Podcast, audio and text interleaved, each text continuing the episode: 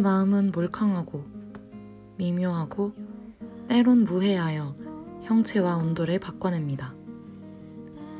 마음과 마음이 얽히고 내어준 마음을 꾸짖다가도 결국 우리는 무엇을 사랑하여 마음을 드리곤 합니다. 요즘 당신의 마음은 어떤가요? 당신이 마음을 들였던 한 사람의 이야기, 마음을 닫았던 순간의 이야기, 마음에서 지울 수 없는 어떤 얼굴에 대한 이야기, 마음의 결을 따라 녹아진 여러 이름들을 생각합니다. 5월 21일 금요일, 읽고 쓰는 제주 시즌4 특별편 4번째 글. 여러분의 삶이 읽고 쓰이는 시간, 읽고 쓰는 제주에 오신 여러분을 환영합니다.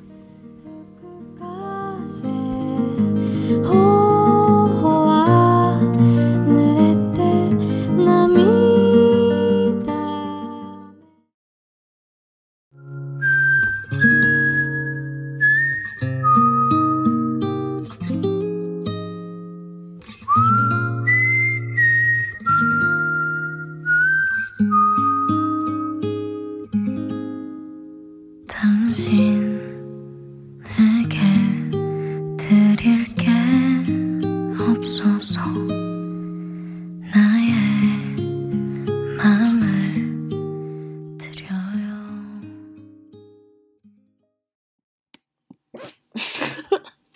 네, 안녕하세요 여러분.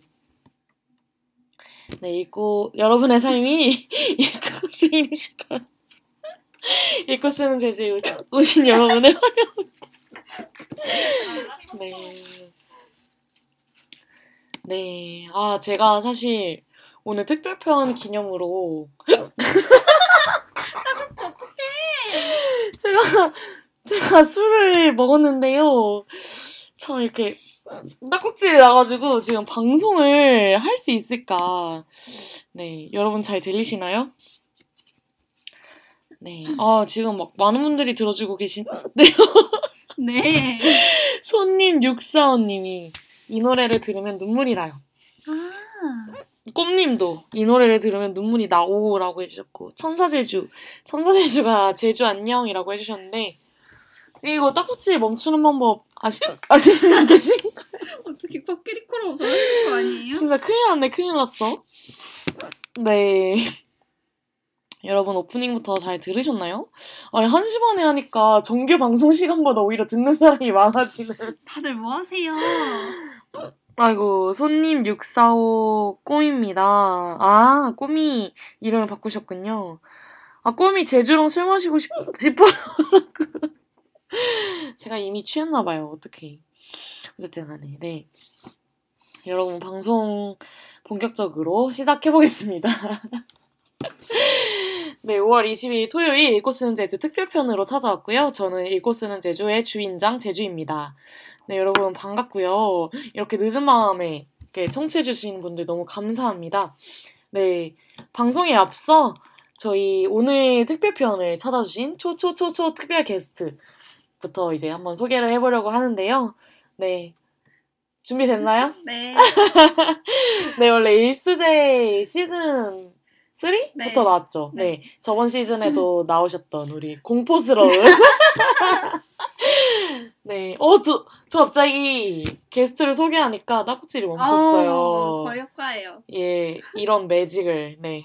어쨌든 간에. 네. 네, 소개하겠습니다. 안녕하세요. 저는 DJ 버들이고요. 이제 그림밤이었나? 거기서. 그 사세. 그림이 사는 세상이라는. 아, 네. 네. 그 사세부터 해서. 쓰레기 방송 하나 있죠? 그 사세부터 해서, 이제 익스제 시즌 3에서부터 이제 마지막 시즌까지 총 3번의 방송을 영광스럽게도 출연하게 된 DJ 버들이라고 하고요. 오늘도 역시 저번 시즌과 같이 제주에게 조르고 졸라서 내가 이번 방송에 나가고야 말겠다 하는 다짐으로 나와서 결과적으로 시간을 맞추다 금요일 새벽 1시 반에 찾아뵙게 된. 아니 원래 10시였잖아요.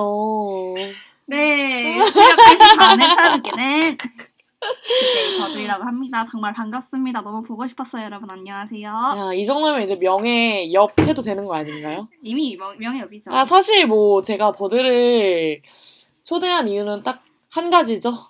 마음을 들이다 못해 마음을 쏟아붓는, 네, 정말 거짓입니다. 네, 그런 제 주변에 거의 유일한 사람인 것 같아요. 환상이에요. 이 정도의 마음을 줄 수 있나라는 그런. 아닙니다. 네, 어쨌든 간에. 아, 천자 제주님이 3시간만 기다렸어요라고 해주셨고, 덕구가 제주 취했다는 소식 듣고 놀러 왔어요라고 해주셨어요. 다들 반갑습니다. 이렇게 늦은 밤에 이렇게 함께 해주셔서 너무너무 감사하고요. 그러면 익스제의 전통이 있죠. 아, 어휴. 네, 익스제의 전통 바로 게스트가 나오면 방송 청취 방법은 게스트가 안내한다. 있는데요. 네, 그러면 우리 버들이 명랑하고 네. 쾌활한 목소리로 아주 꾀꼬리가 울부짖는 목소리로 한번 방송 청취 방법 안내해주면 좋겠습니다. 네, 방송 청취 방법 안내하기 앞서서 저도 술을 마셔가지고 발음이 꼬이더라도 이해해주시고요. 일단 한번 본격 술 방송? 저는 많이 안 마셨어요. 네, 대본대로 읽도록 하겠습니다. 본 방송의 경우 PC로 청취하시는 분들께서는 옆 연세 ac.kr에서 지금 바로 듣기를 클릭해주시고, 스마트폰으로 청취해주시는 분들께서는 앱스토어, 플레이스토어에서 옆 앱을 다운로드. 이거 맞나요? 아니요. 여기서 읽어주세요. 아, 이제 이거 아닙니다. 네, 옆 앱 사용 불가합니다. 네, 그래서요. 이제 어떻게 하시면 되냐면요. 사운드 클라우드와 팟빵에서 엽을 검색하시면 저희 방송을 비롯해 다양한 엽의 방송을 다시 들을 수 있으니 많은 관심 부탁드려요. 저작권 문제로 다시 듣기에서는 제공하지 못하는 음악의 경우 사운드 클라우드에 선곡표를 올려놓겠습니다. 현재 엽앱은 방송을 들을 수 없습니다. 현재 엽앱 사용이 어렵고 최대한 빠르게 해결되는 대로 전달하겠다고 방송에서 아니에요? 네네네. 엽앱 사용이 가능하다면 최대한 빨리 전달해드리겠습니다. 네. 네. 여기까지 네. 방송 청취 방법 안내해드렸고요. 네. 제가 잘하는지 모르겠지만. 아, 잘하셨어요. 네. 그리고 또 읽고 쓰는 제주 방송을 처음 들으시는 분들을 위해서 간략한 방송 소개를 하자면, 네, 읽고 쓰는 제주는 고품격 불클 방송이고요. 읽고 쓰는 제주를 가진 모든 이들이 모여서 같이 이야기를 만들어가는 그런 방송입니다. 네, 아유, 또 소주를 따르시는데, 버들, 정신 차리세요. 소주 마셔야 정신이 차릴 것 같아요. 아, 네네네. 버들, 뭐, 요즘에 어떻게 지내셨어요? 전 별다를 게 없어요. 저는 이제 4학년 1학기를 재학 중이고요. 네. TMI였나요? 아니요. 다 알고 싶어 합니다. 아, 그리고 알바를 하고 있어요. 알바, 네. 알바를, 어떤 알바를 하면 깜짝 놀라시겠지만, 어쨌든 알바를 하고 있고요. 아니, 뭐 또 깜짝 놀랄 것까지야 있나. 네, 이따 그러면 썰 풀어볼게요. 네. 그리고, 알바를 쉬는 날에는 이렇게 제주와 만나서 소주를 까고 있습니다. 그렇죠. 네, 저희 일상이에요, 이게. 버들 또 익스제에 다시 한번 찾아온 소감이 어때요? 아, 사실 전 저번에 너무 긴장해가지고. 그니까. 속상했어요. 속상했어요? 네. 근데 버들이 저번 시즌 공포편을 함께 했었잖아요. 네네, 맞아요. 근데 그때 글도 너무 좋았고, 사실. 아. 근데 버들 너무 방송 잘하셨는데. 아니에요. 쑥스러웠어요? 네. 속상했어요? 다시 듣기를 해보니까 제가 원래 이제 다른 게 아니라 긴장을 하면은 목이 잘 잠겨요. 그래서 제 글을 읽는데 목이 엄청 잠기더라고요. 다시 듣기를 하니까. 아, 담배 펴서 그런 거 아니에요? 담배를 피긴 하지만 그것 때문에 목이 잠기는 건 아니고요. 예. 원래 이제 담배 피기 전에도 중고등학교 때부터 긴장을 하면 목이 잘 잠겨서 그 습관이 훤히 드러나는 이제 읽음을 했길래 좀 아쉬운 점이 있어서 다시 또 이렇게 나오게 되었습니다. 오늘은 긴장하셨나요? 오늘 긴장했었는데요. 네. 술 마셔서 좀 괜찮아요. 지금 약간 저도 제정신이 아닌 것 같고, 네, 어쨌든 간에.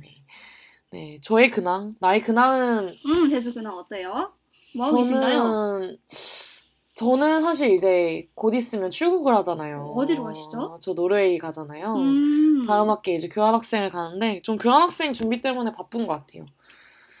그리고 뭐 글도 되게 자주 쓰고 요즘에 책을 많이 읽으려고 많이 네. 최근에 무슨 책 읽으셨어요? 최근에 지금 보건교사 아는 형 읽고 있습니다. 아, 네플로는 안 보셨고요? 아, 네플로 봤어요. 네. 보고 읽고 있구나. 근데 진짜 보면서 아는 형은 책을 먼저 읽어야지 더 확장되는 느낌이 들 것 같다라는 생각이 들더라고요. 오히려 넷플릭스를 보고 책을 보니까 조금 너무 그 제가 미디어로 접했던 어떤 장면들이 너무 지배적으로 작동을 하네. 상상력을 좀 제한하나요? 네네. 그래서 사실 뭐 막 홍인표 얘기 나올 때 그냥 네. 걔 이름 뭐냐 말라가지고 걔 이름 뭐지? 저 이름 잘 못 외워요. 아 남주혁 바로 생각나고 뭐 이런 느낌이죠. 그래가지고 좀 네 역시 책을 먼저 읽고 시각화된 자료를 보는 게 좋은 것 같다. 아쉽네요. 저도 넷플 먼저 봐서. 아 근데 보면서 아는 형 직접 책을 읽어보니까 그 들어가는 말이 너무 좋더라고요. 작가의 말이. 기억하시나요? 네. 그냥 뭐 되게 뭐 자기의 글이 그러니까 아는 형이 항상 자기의 가장 친한 친구가 됐으면 좋겠고 그 이유가 뭔가 이길 수 없는 싸움을 계속해서 해나가려는 사람이고 지쳐야만 지칠 수밖에 없는 싸움을 계속 해나가는 사람이고 뭐 들리지 않는 목소리를 계속 귀 기울이는 사람이고 뭐 이런 얘기를 하면서 그래서 항상 내 곁에 있는 사람이었으면 좋겠다. 그래서 이 이야기가 계속 확장될 수 있도록 산뜻하게 어루만지겠다 뭐 이런 이야기를 했었던 것 같은데 그게 되게 인상 깊었고 사실 본 소설보다 작가의 말이 더 좋더라고요. 작가의 말 이렇게 듣기만 전에 듣기만 해도 너무 감동적이네요. 아 손님 삼사사님이 자주 끊긴다고. 정말요? 많이 끊기나요? 이게 방송이 저희가 새로운 시스템으로 체제를 바꿨는데 네. 모르겠어요. 그러니까 되게 많이 끊긴다는 이야기가 많아가지고 혹시 지금도 끊기시면 댓글 한 번만 달아주시겠어요? 네. 방송 지금 너무 잘하지 않아요? 네. 방송 너무 잘하고 있고요. 그러면 오늘 주제에 대해서 한번 얘기해볼까요? 오늘 주제 뭐죠? 마음입니다. 왜 웃으세요? 왜 마음을 비웃으세요? 아니 진짜 유진이 너무 마음을 들이는 사람으로 유명하잖아요. 착각이에요. 착각이에요? 네. 근데 뭐 착각은 또 아닌 것 같기도 하고. 유진에게 마음이란? 아 저에게 마음이란? 네. 제 인생이죠. 아니요.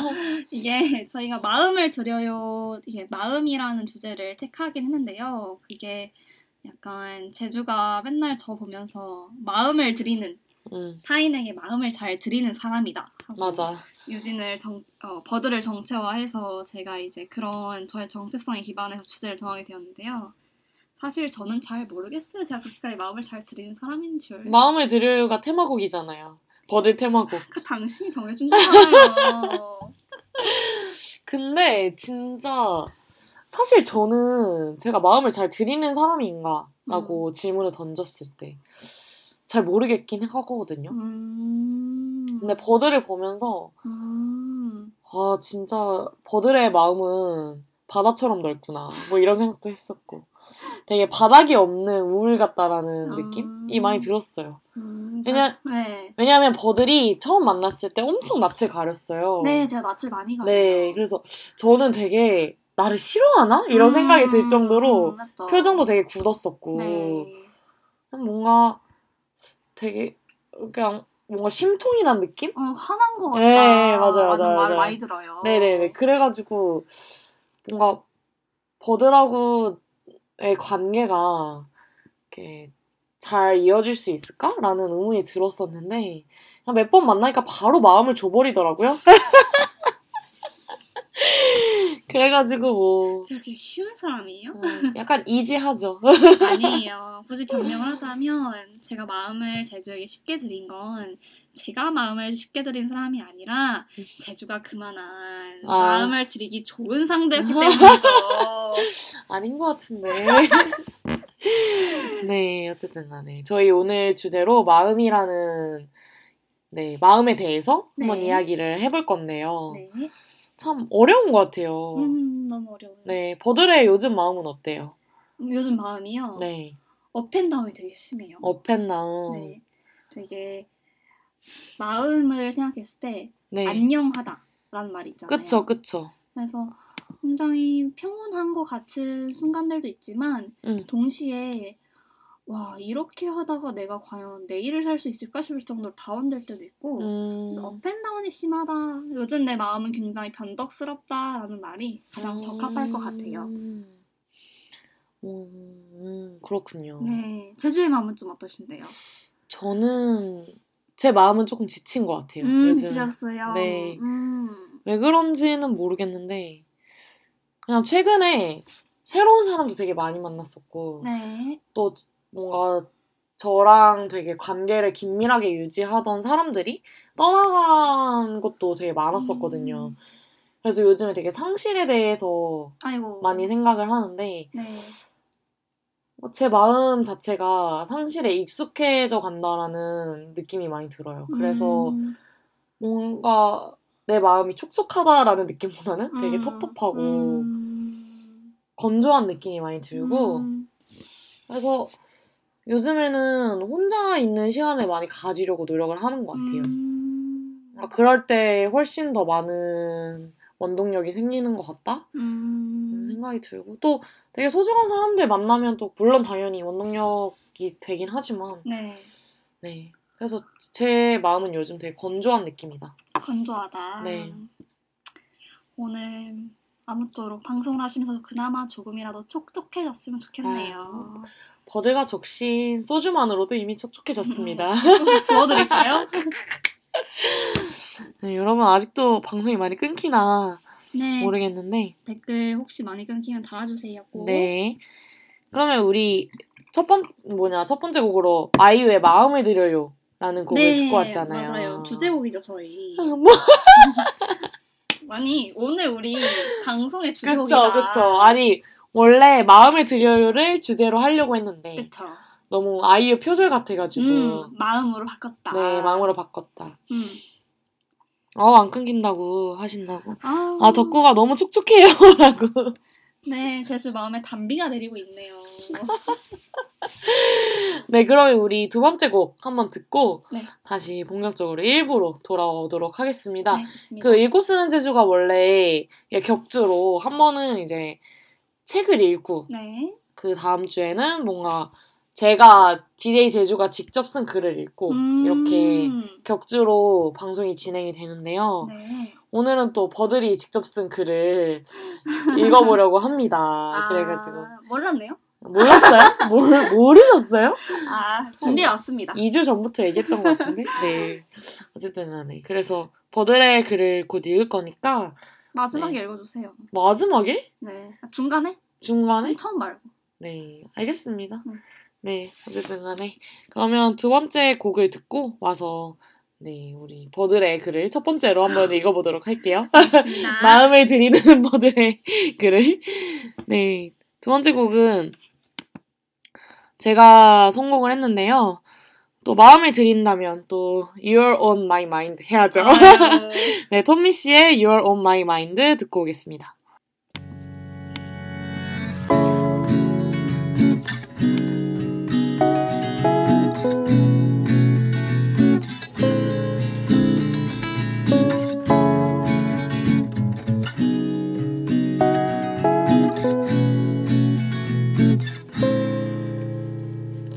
And as the sun goes down. 네, 톰미 씨의 You're on my mind 듣고 돌아왔습니다. 네, 저희 이제 버들 글 읽기에 앞서 네. 마음에 대해서 좀 다양한 층의 이야기를 해보면 좋을 것 같아요. 좋아요. 네. 어떤 이야기를 할 수 있을까요? 우리가 마음에 대해서? 저는 이게 궁금했어요. 사실 우리가 마음을 들여야 해서 마음으로 주제를 좀 더 확장시켰잖아요. 네네. 제주한테는 마음이라고 하면 가장 먼저 떠오르는 직관적인 이미지나 생각이 뭐예요? 마음. 좀 어려운 질문일 수 있는데 왜냐면 우리가 준비를 안 해가지고. 맞아요. 이거 우리가 생 라이브거든요. 맞아요. 그러니까 사실 오늘 제가 글을 쓰다가 쓰다가 약간 귀찮아가지고 아이고 귀찮아 뗀다. 그러니까 마음에 대한 이야기를 쓰다가 되게 마음이 복잡해지더라고요. 그래가지고 중간에 그냥 그만뒀었는데 네. 제가 썼던 글이 있어요. 그러니까 그 문장을 떠올려 보자면 네. 그러니까 마음만큼 어지러운 곡선을 그려낼 수 있는 것이 있을까라는 생각을 되게 자주 하거든요. 그 문장이 제주가 쓴 문장이에요? 네네네. 멋있다. 그리고 내가 만약 마음이 어떤 물질이 될 수 있다면 뭔가 인간의 형상보다는 괴물의 형상을 띠고 있을 것 같다라는 생각을 했었어요. 그래가지고 그 글을 썼었는데 그냥 뭔가 마음이라고 생각하면 저는 마음이 마음을 잡아먹는다라는 이미지가 가장 먼저 떠오르는 것 같아요. 긍정적이거나 뭐 설레거나 어떤 새로운 시작 뭐 이런 이미지보다는 저는 어렸을 때 항상 제가 저를 잡아먹는 상상을 많이 했었거든요. 그래서 내 마음은 뭔가 이렇게 타자화해서 바라봤을 때 악취가 나는 그런 느낌이 들고 뭔가 어여쁜 어떤 인간의 형상보다는 괴물의 형상을 닮아 있지 않을까. 하지만 그 괴물이 뭔가 정말 흉악스럽게 생긴 괴물이라기보다는 뭔가 이렇게 촉감이 되게 예민하고 부드러울 것 같은? 너무 추상적인가요? 아니요. 그런 생각이 가장 먼저 들어요. 그리고 저는 뭔가 마음이라는 단어 자체를 엄마를 통해서 가장 먼저 배운 것 같다? 라는 생각이 들어요. 그러니까 공감이라는 것 자체? 그러니까 누군가의 마음을 내가 헤아릴 수 있다는 것, 그런 느낌이나 그런 능력을 가장 먼저 깨닫게 해준 사람이 바로 엄마였던 것 같고 그래서 제가 가장 몰입하면서 공감했던 사람은 엄마였던 것 같아요. 그래서 뭔가 마음을 생각하면 엄마도 가장 먼저 떠오르는 것 같고 제주는 되게 엄마로부터 감정이나 마음을 처음으로 많이 배웠네요. 네, 그랬던 것 같아요. 그러니까 너무 그 안타까움 있잖아요. 내가 그 사람의 마음과 내가 존재하지 않았을 때 그 사람이 겪었던 어떤 수많은 경험들과 감각들을 내가 헤아릴 수 없다는 것, 그 한계에 대해서 너무 안타깝고 그냥 그게 너무 뭔가 절대 닿지 않는 간극 같아가지고 속상하고 안타깝고 그러니까 그래서 저는 마음을 생각하면 진짜 안타깝다? 그러니까 되게 한계? 좀 부정적인 어감이 더 많이 생각이 나는 것 같아요. 네. 맞아요. 뭔가 마음에 들이나 막 이런 것보다는 예. 네, 그랬던 것 같네요. 버들은 어때요? 저도 마음을 사실 생각하면 마음이 되게 네. 보편적으로는 따뜻한 단어이잖아요. 그쵸. 저도 마음이란 걸 생각하... 아 근데 그 손님 996님이 방송이 종료되었다고 뜬다고 하셨는데 이게 원래 이 라디오 코로 바꾸면서 방송이 이게 그 개인마다 차이가 있더라고요. 그래서 어떤 분은 방송이 너무 잘 나오고 어떤 분은 이렇게 계속 끊기면서 갑자기 방송이 종료됐다고 뜨고 막 이런 경우가 있는데 이분은 재접속을 하셔야 하는 네, 한번 새로 고침을 한번 해보시면 네, 되지 않을까. 감사합니다. 네, 감사합니다. 저는 그래서 이어서 말하자면 네네. 마음을 생각하면 저도 똑같이 아프다라는 생각이 되게 많이 드는 것 같아요. 그러니까 마음이라는 것을 주어로 삼았을 때 마음이 충만하다, 마음이 따뜻하다 그쵸. 이런 문장들이 있을 텐데 저한테 가장 와닿는 문장은 마음이 아프다라는 문장인 것 같아요. 왜냐면 저도 어쨌든 제주와 어떤 비슷한 입장인 것까지는 모르겠지만 생애 주기를 겪으면서 그쵸. 되게 마음이 아플 만한? 이게 사람이 이렇게까지 사람이 사람한테 상처를 받을 수 있을구나를 그 가족 안에서 소위 말하는 그 정상 가족이라고 불릴 수 있을지 모르겠지만 그 가족 안에서 너무 많이 목격을 했기 때문에 네. 너무 창문 나왔습니다. 추워가지고 네. 너무 속상했어요. 근데 이제 와서 마음을 들여요를 오프닝 곡으로 이제 추천을 하고 마음을 들여요라는 주제를 택할 수 있었던 이유는 또 이제 대학교 와서 편입을 하고 나서 새로운 친구들을 만나면서 굉장히 어쨌든 저는 마음을 생각하면 뭐 아프다. 서로의 마음을 핥힐 수밖에 없다. 인간이란 존재는 이렇게 굉장히 부정적이고 회피적인 생각을 많이 했었는데 네. 그런 편입 이후에 만난 친구들이 마음을 저한테 많이 내어줘서 그러니까 저도 돌보지 못한 제 마음을 친구들이 많이 돌보려고 애써도 주고 많이 으쌰으쌰를 같이 해줘서 아, 이렇게까지 사람이 서로에게 마음을 드릴 수 있는 존재이기도 하구나.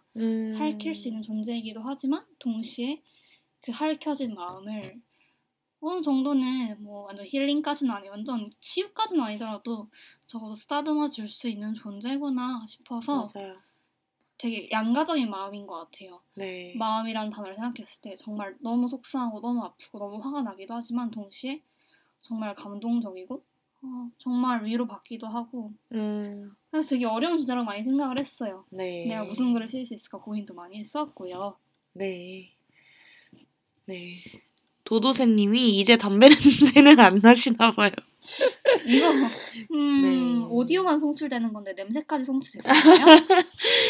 네. 아, 손님 875님이 그러면 다시 눌러서 듣기 누르면 다시 들려요 라고 해주셨습니다. 아, 이렇게 감사하게 설명까지 해주시고 맞아요. 마음을 근데 저는 뭔가 상실을 경험하고 뭔가 마음을 닫는다는 것 자체가 사실 그만큼 마음을 들였기 때문에 할 수 있는 행위라고 생각을 하거든요. 그러니까 뭔가 외로움의 끝에는 어떤 갈망이 있잖아요. 그런 것처럼 어떤 나의 마음이 향하는 것을 쫓다 보면 어떤 장벽을 맞이하고 상처도 받고 그러니까 그런 과정에서 오히려 그러니까 저는 마음을 들일 수 있는 사람이 마음도 닫을 수 있다고 생각을 하거든요. 그래서 뭔가 유진의 말이 버들의 말이 네. 많이 공감이 되네요. 그러니까 우리는 서로 핥힐 수밖에 없지만 그걸 또 알기 때문에 우리가 또 진정으로 위로할 수 있고 또 마음을 헤아릴 수 있는 능력이 있는 게 아닌가. 맞아요. 그런 생각이 들어요. 네.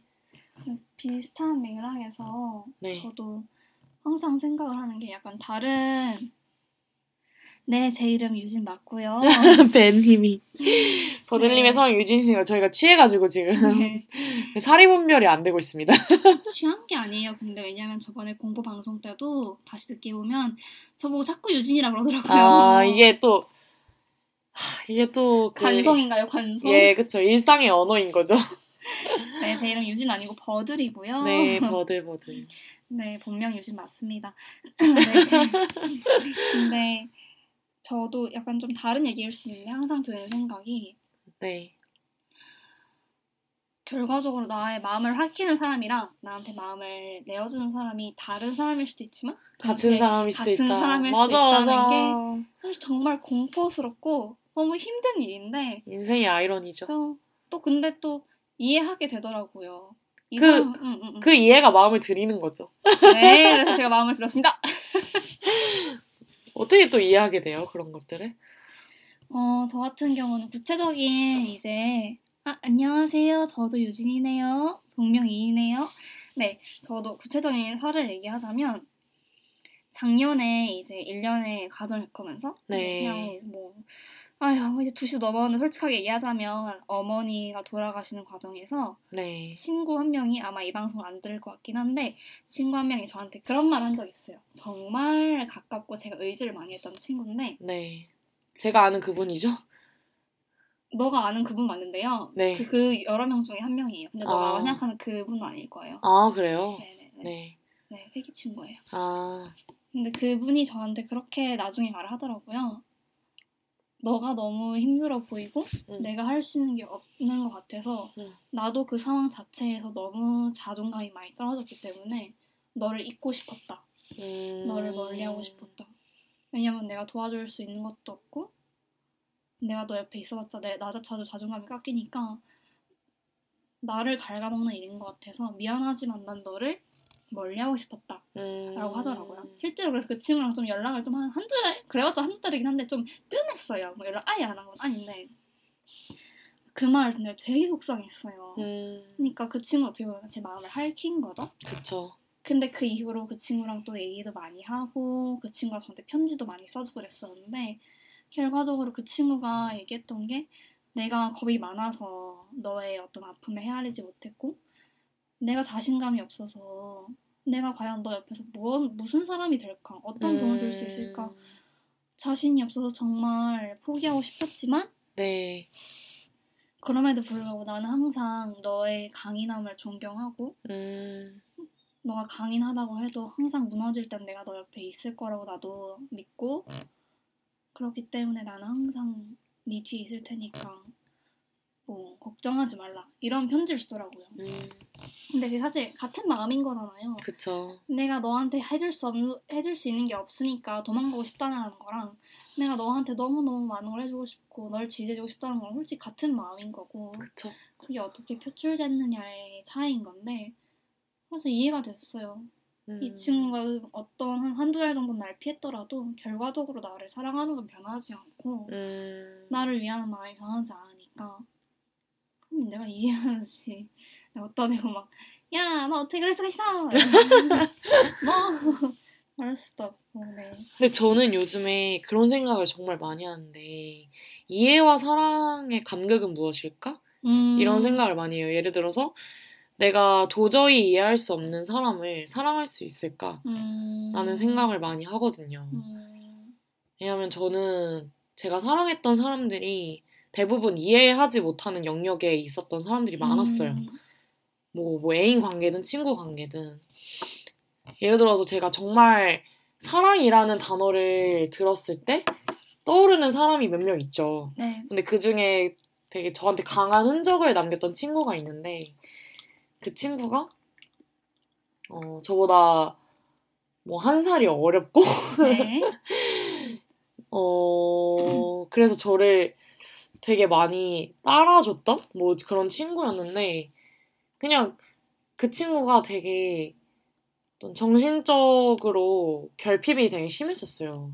그래서 뭐 근데 그런 결핍이 저는 사실 그런 것을 마주하면 도망가는 편이거든요. 오히려 뭔가 내가 그거를 채워줘야겠다라는 마음보다는 내가 뭔가 실질적인 해결책을 줄 수 없다면 내가 곁에 있는 것만으로 그 사람한테 절대 위안이 될 수 없다라는 생각이 강한 편인데 근데 그 친구의 경우에는 정말 한없이 나의 정말 어떤 것이라도 다 퍼주면서 채워주고 싶다라는 생각이 들었었고 근데 그 친구가 항상 저를 너무 상처 입게 하는 친구였어요. 뭔가 자기가 필요할 때 찾는 사람인 것 같았고 사실 지금도 잠수를 타가지고 저의 어떤 연락을 일방적으로 안 받고 있는데 네. 근데 항상 뭔가 그 친구의 패턴이 있었거든요. 그냥 저를 정말 상처 주고 뭔가 자기 입맛대로 다 하면서도 그래서 저는 예를 들어서 막 애인이랑 밥 먹고 있는데 그 친구한테 전화하면 밥 먹는 것도 그만두고 그 친구한테 갔었거든요. 그 정도로 제가 마음을 들였던? 들었어요. 네, 그랬던 친구인데도 참 이게 이해할 수 없더라고요. 저는 그냥 내가 이 정도로까지 너한테 마음을 들었는데 왜 너는 나를 봐주지 않는 건지 뭐 이런 생각도 들었었고 그리고 그 친구가 항상 저한테 했던 말이 뭔가 제주는 너무 주변에 사람도 많고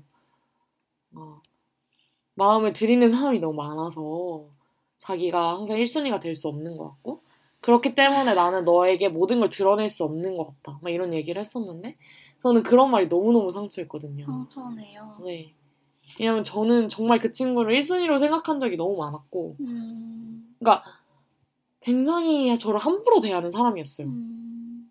근데 그거를 또 제가 그래서 너무너무 지쳐서 그걸 떨어지면 이제 그 친구가 또 다가오면서 막 울면서 내가 너무 막 악마 같았다. 내가 너무 내 결핍을 너한테 풀려고 했다. 막 이런 식으로 이야기를 하고 근데 그러다 보면 저도 어느새 막 같이 울고 있고 그냥 너무 그 마음에 그 결핍을 내가 채워주고 싶어서 그게 너무 전전긍긍하고 막 그랬었던 친구인데 참 그런 생각을 하면서 내가 그 사람을 이해할 수 없으면서도 너무 사랑했다라는 거를 느끼거든요.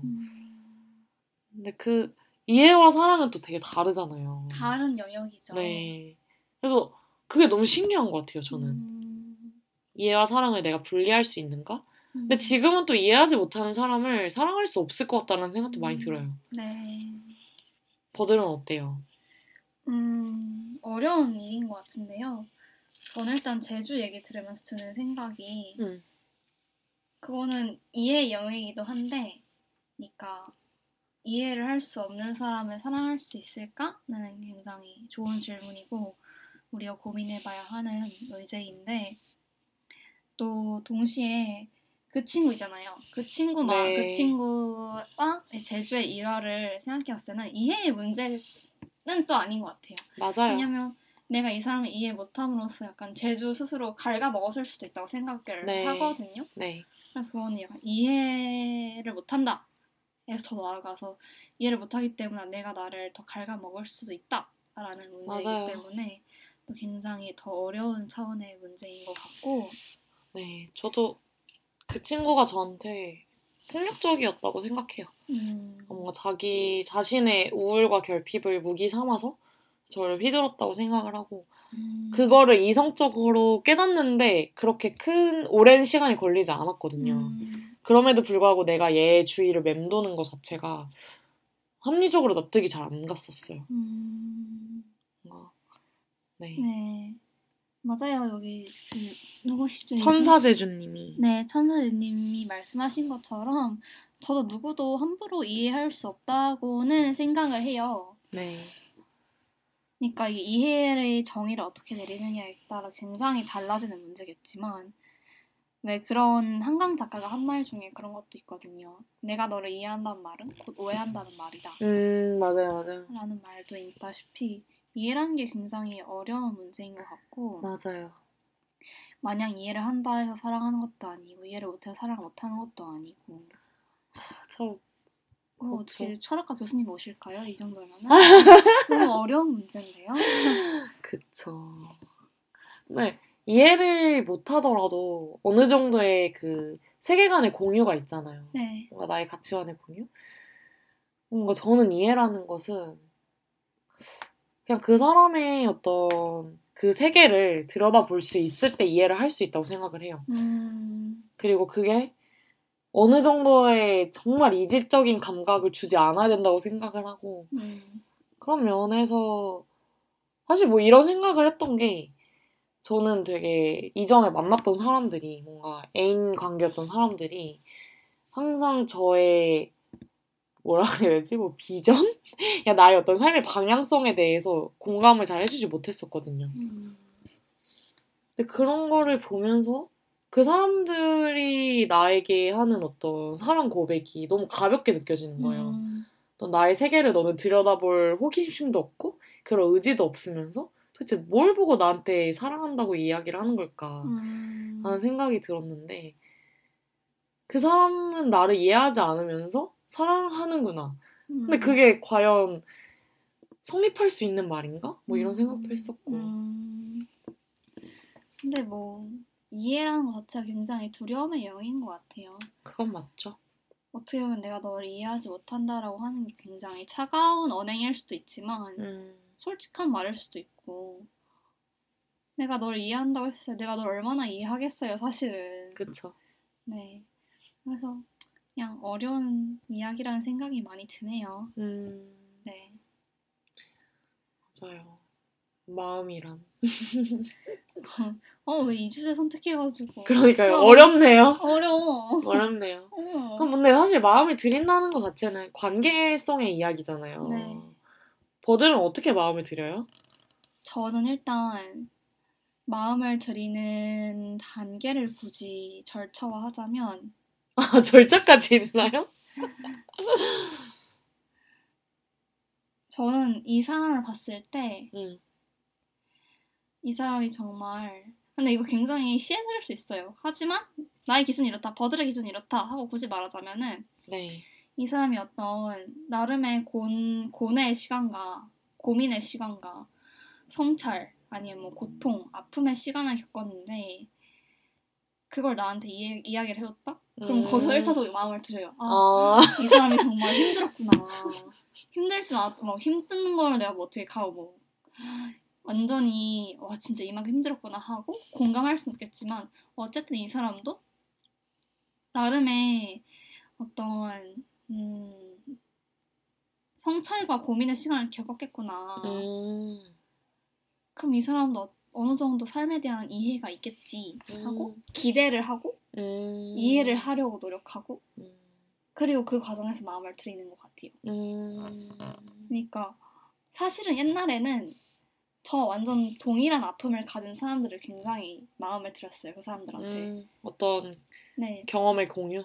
네. 뭐 예를 들어서 우리 엄마 아빠 이혼했다. 그럼 똑같이 이혼 가정인 여성이든 남성이든 한테 마음을 들이는 거죠. 왜냐하면 나도 이해를 할 수 있고 그 사람의 과정을 그 사람도 나를 이해할 수 있으니까.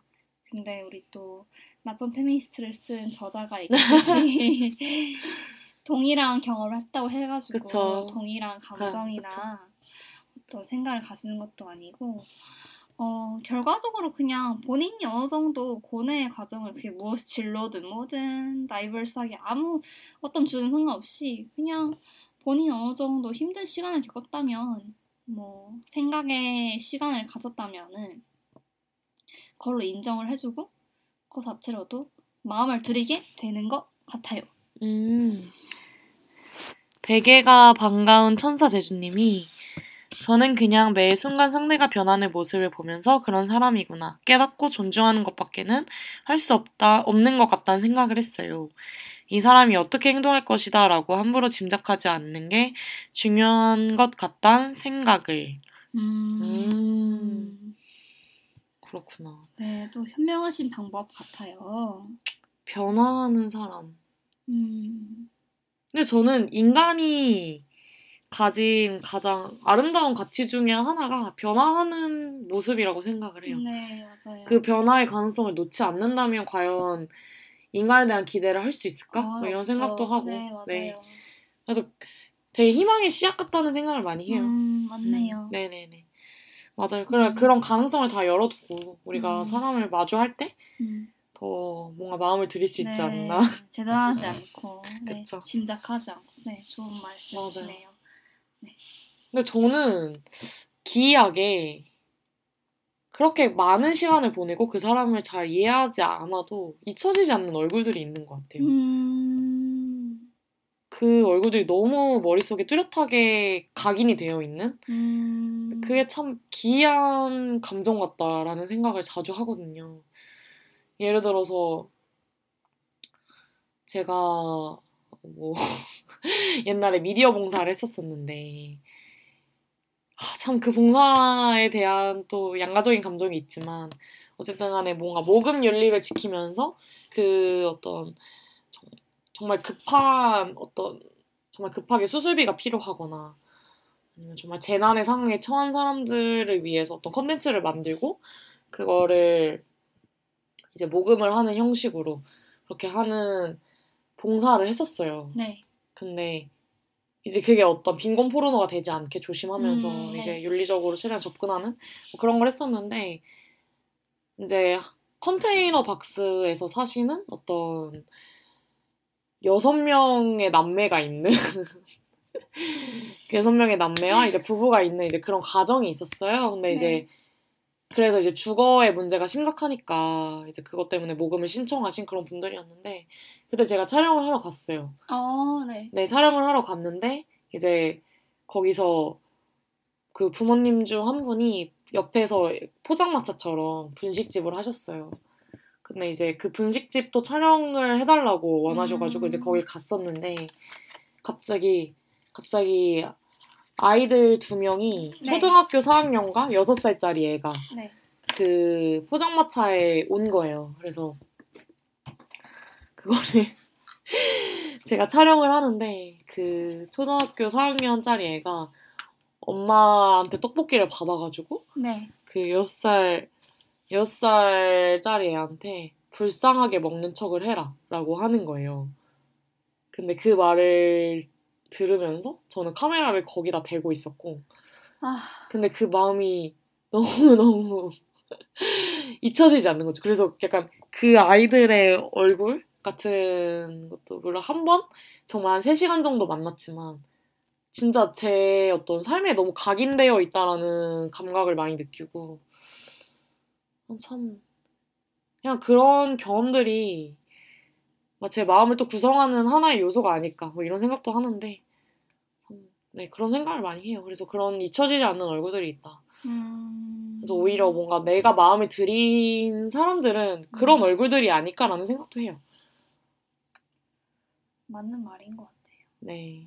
그래서 가끔씩 그런 생각을 하면 참 마음이 안 좋죠. 제가 옛날에 중학생 애들을 이제 봉사활동으로 했었는데, 이제 그 친구 중 한 명이 저를 정말 좋아해줬었어요. 근데 그 친구도 나름 가정 환경이 네. 굉장히 좋지 않았었고, 그냥 뭔가 급식카드의 의미를 너무 잘 알고 있는 그런 친구였고, 근데 그런 친구들도 정말 강인처럼 남아있는 것 같고, 그래서 제가 근데 그때 당시에 너무 많이 아파가지고 봉사를 그만뒀었는데, 그 이후에 대학에서 수업을 듣는데 갑자기 그 친구한테 전화가 오는 거예요. 네. 제가 수업 중이라서 못 받았거든요. 네.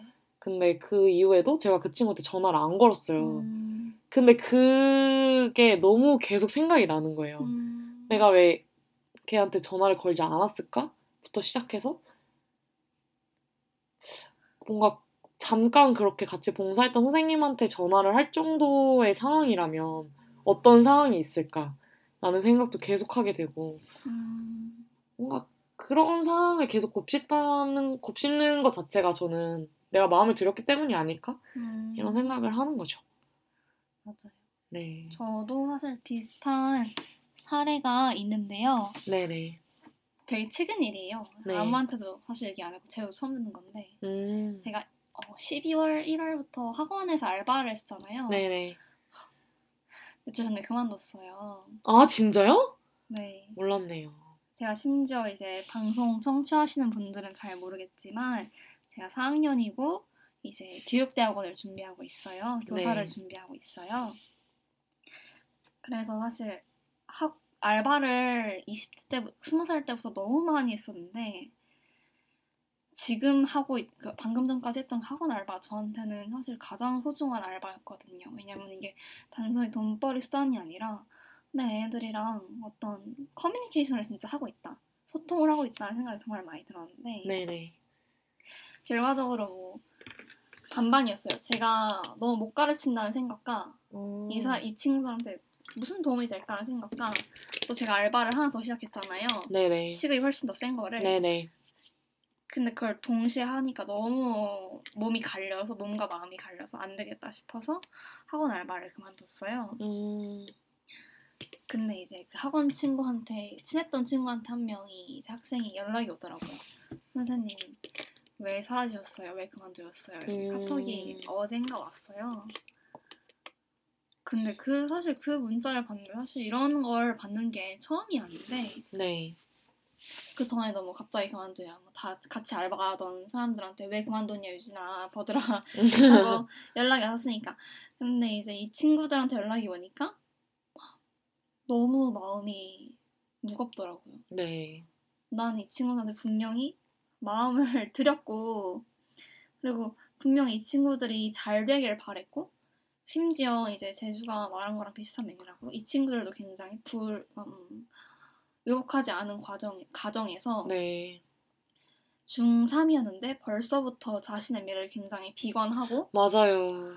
심지어 그게 성적 때문이잖아요. 그러니까 내가 뭘 못한다 이게 아니라, 나 공부 못하니까 아무것도 못해 라는 생각이 너무 디폴트로 박혀 있는데, 맞아요. 나는 그걸 보면 사실 저는 보면서 아무것도 할 수가 없고, 왜냐면 전 어쨌든 내신이랑 수능을 준비해주는 선생님이니까, 학원 강사니까. 그래도 그 와중에 그러지 말아라, 너네도 너네 길이 있을 거다 하는데도, 결과적으로 저도 4년제 대학을 다닌 사람으로서 대학 말고는 이 친구들한테 어떤 길을 제시해드릴지 모르겠고, 하지만 이 친구들이 우울해하는 걸 계속 봐야 되고, 그래서 굉장히 딜레마가 컸거든요. 네.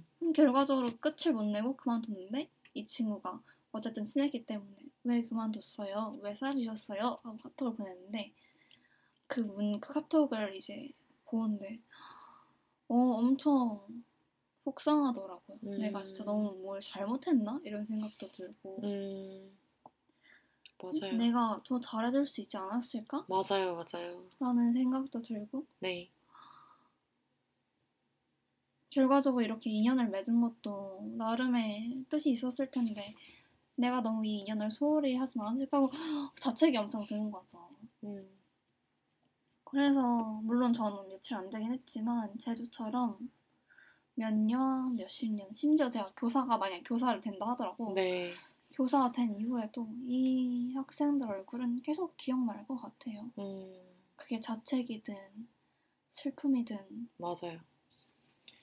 참 마음이 그래서 기묘한 것 같고 네 참 마음과 어떤 따라붙는 뭐, 수많은 형용사들이 있잖아요. 뭐 아까도 말했지만 마음이 아프다, 마음이 충만하다. 또 뭐가 있을까요? 또 마음이 저리다, 아릿하다. 근데 저는 신기한 게 제가 어렸을 때 굉장히 충격적인 어떤 사건이 있었는데 뭐 부모님과 관련된 근데 그 이후로 마음이 물리적으로 아픈 거예요. 진짜 그 심장 부근이 그래서 저는 중학교 이후부터 너무 그 물리적인 아픔? 그게 사실 지금도 되게 저릿저릿한 느낌이 있는데 그냥 항상 뭔가 기본적으로 심장 부근이 되게 욱신욱신거린다라는 느낌을 항상 달고 살거든요. 근데 그런 거 보면 진짜 뭔가 이렇게 마음이 달궈지는 것 같다라는 생각이 많이 들어요. 진짜 내가 뜨거운 것이 어떤 화상을 입어서 그 자국을 내가 평생 안고 가야 된다라는 생각이 많이 들고 그래서 이게 뭔가 마음이 아프다는 거가 물리적으로 표현이 된다는 것 자체가 너무 신기하고 흥미로운 것 같기도 해요. 네. 네. 맞아요. 저도 사실 왜 정신적인 거와 신체적인 건 사실 연결되어 있다는 거 있잖아요. 그걸 실감한 적이 별로 없었는데 저도 부모님과의 어떤 일화로 인해서 엄청 울었던 적이 한 번 있는데 한두 번 있는데 그때마다 갑자기 심장이 땡기고 아픈 거예요. 맞아요. 근데 그게 마찬가지 제주가 느꼈던 것처럼 너무 신기하더라고요. 아 이게 그냥 단순히 그냥 너무 슬프고 너무 울고 싶고 너무 속상해서 우는 것뿐인데 맞아. 이게 신체적인 어떠한 아웃풋으로까지 이어지는구나. 맞아요. 제가 그래서 그때 총 맞은 것처럼을 이해했잖아요. 백지영의 옛날에는 약간 뭐지 약간 이 과한 불시은 뭐지 약간 이런 생각이었는데 그때 이후로 정말 내가 그 총 맞은 것 같은 그런 감각을 느낄 수가 있구나. 와, 갑자기 이별 노래가 뭐 다 이해가 되고 그런 느낌이 있었죠. 네, 아 베개가 반가운 천사 제주님이 리듬 오브 호프인가요? 라고 해주셨는데 네 맞습니다. 그 제가 했던 미디어 봉사 동아리 이름이 리듬 오브 호프예요. 네. 제주 친구분이신가요? 네네네네네. 아... 누군지 바로 알겠네요. 아 그렇군요. 나머지 세 분도 아시나요? 나머지 세 분도 뭐 나름 알 것 같기도 해요. 아무도 모르겠네요. 네. 제가 저를 천사 제주라고 부를 만한 사람이 많지 않죠. 왜냐면 제가 되게 악마 같거든요. 그런가요? 버들은 저에 대한 마음이 어때요? 악마라고 생각한 적은 한 번도 없어요. 아 그래요? 네. 되게 2시 30분이니까 빤소리 해야 되죠? 네 그럼요. 되게 부친 척한 팬이다. 여러분 부친 척한 팬이 뭔지 아시나요? 제주는 부친 척한 팸이에요. 아니야. 아까도 누누이 말했지만 그거는 타인이 평가하는 거예요. 아 그래요? 네. 제 어떤 면모가 그런가요? 저는 사실 뭔가 타인이 바라보는 저의 모습을 듣는 걸 되게 좋아하거든요. 재밌죠? 네. 근데 제주는 겉으로 봤을 때 굉장히 걸크러쉬 면모가 있고 그래요? 네. 그리고 사실 그 우리 그린님이 말씀하시는 것처럼 겉에 속한 것처럼 굉장히 뭔가 여리여리하고 그런 이미지는 아니잖아요. 뭐, 아우라가. 아, 네, 그쵸. 하지만 속으로는 굉장히 여리고 마음을 잘 들이고 되게 의지하고 싶어하고 멋진 방송이네요. 감사합니다. 진짜 멋진 방송이네. 근데 아니라고 하는데 멋진 방송이 키커는 아니죠. 아, 그래요? 제가 그렇게 여리고 마음을 들이나요? 이거는 방송 끝나고 제가 한 또 구구절절 얘기 드릴게요. 어떤 면모에서 그런지 잘 모르겠지만. 근데 저도 확실히 마음을 드리는 사람한테는 정말 드리는 것 같아요. 그리고 저는 그때도 옛날에도 말했지만, 정복력과 독점력이 있잖아요. 네. 사실 저는 정복력이 정말 강한 사람이어가지고, 마음을 드리고 싶은 사람이 약간 찍는 것 같아요. 어렸을 때부터. 저는 그래서, 친한 친구 중에 아이가 많거든요. 오히려 그 좁은 인간관계에 내가 그거를 정복하겠다? 약간 이런 마인드가 되게 강했었고. 정복력이 많은 부친 척하는 팬.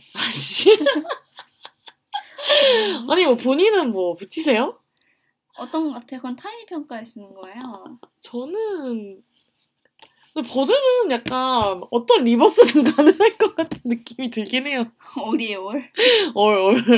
감사합니다. 뭔가 딱히 부치 같은 느낌도 아니고, 딱히 팸 같은 느낌도 아니고. 왜 웃으세요? 베개가 반가운 천사 제주는 한이잖아요. 뭐야. 우리 국장님. 국장님이세요? 네. 여기 나머지 세 분도 다 제주 친구인가요? 옆 사람들이 많은 것 같아요. 네. 그거 당신이 어떻게 하세요? 누구세요? 도도새는 버들님은 팸이죠. 도도새님도 누군지 알겠다. 누구예요? 아까 방금 저희와 같이 술 드신 분 아닌가요? 근데 저기 도도새님, 당신이 나이에서 물 얼마나 한다고 팸이라고 하세요? 그러니까. 아니요, 저 근데 인정해요. 저는 팸 같은 면모가 좀 있습니다. 근데 또 부치면 부치할 것 같아요. 왜냐면 또 마음을 드리기 때문에, 기입하는 사람이기 때문에 또. 기입하는 사람인가요? 네, 저는 사실 제가 기입할 수 없다고 생각하긴 해요. 저는 너무 이기적이고 악마 같기 때문에. 왜 자꾸 악마? 저기요. 햄은 그럼 또 악마 사람이에요? 저는 사실 섹스할 때도 기입하는 거 싫어해요. 그럼 뭐야? 따이는, 아이고. 네, 뭐라? 따이는 걸 좋아하냐고요? 네. 정신 차리세요. 죄송합니다. 저는 그냥 가만히 누워서 받는 걸 좋아합니다. 네. 제주는 따이는 거 좋아하는 팬이랍니다.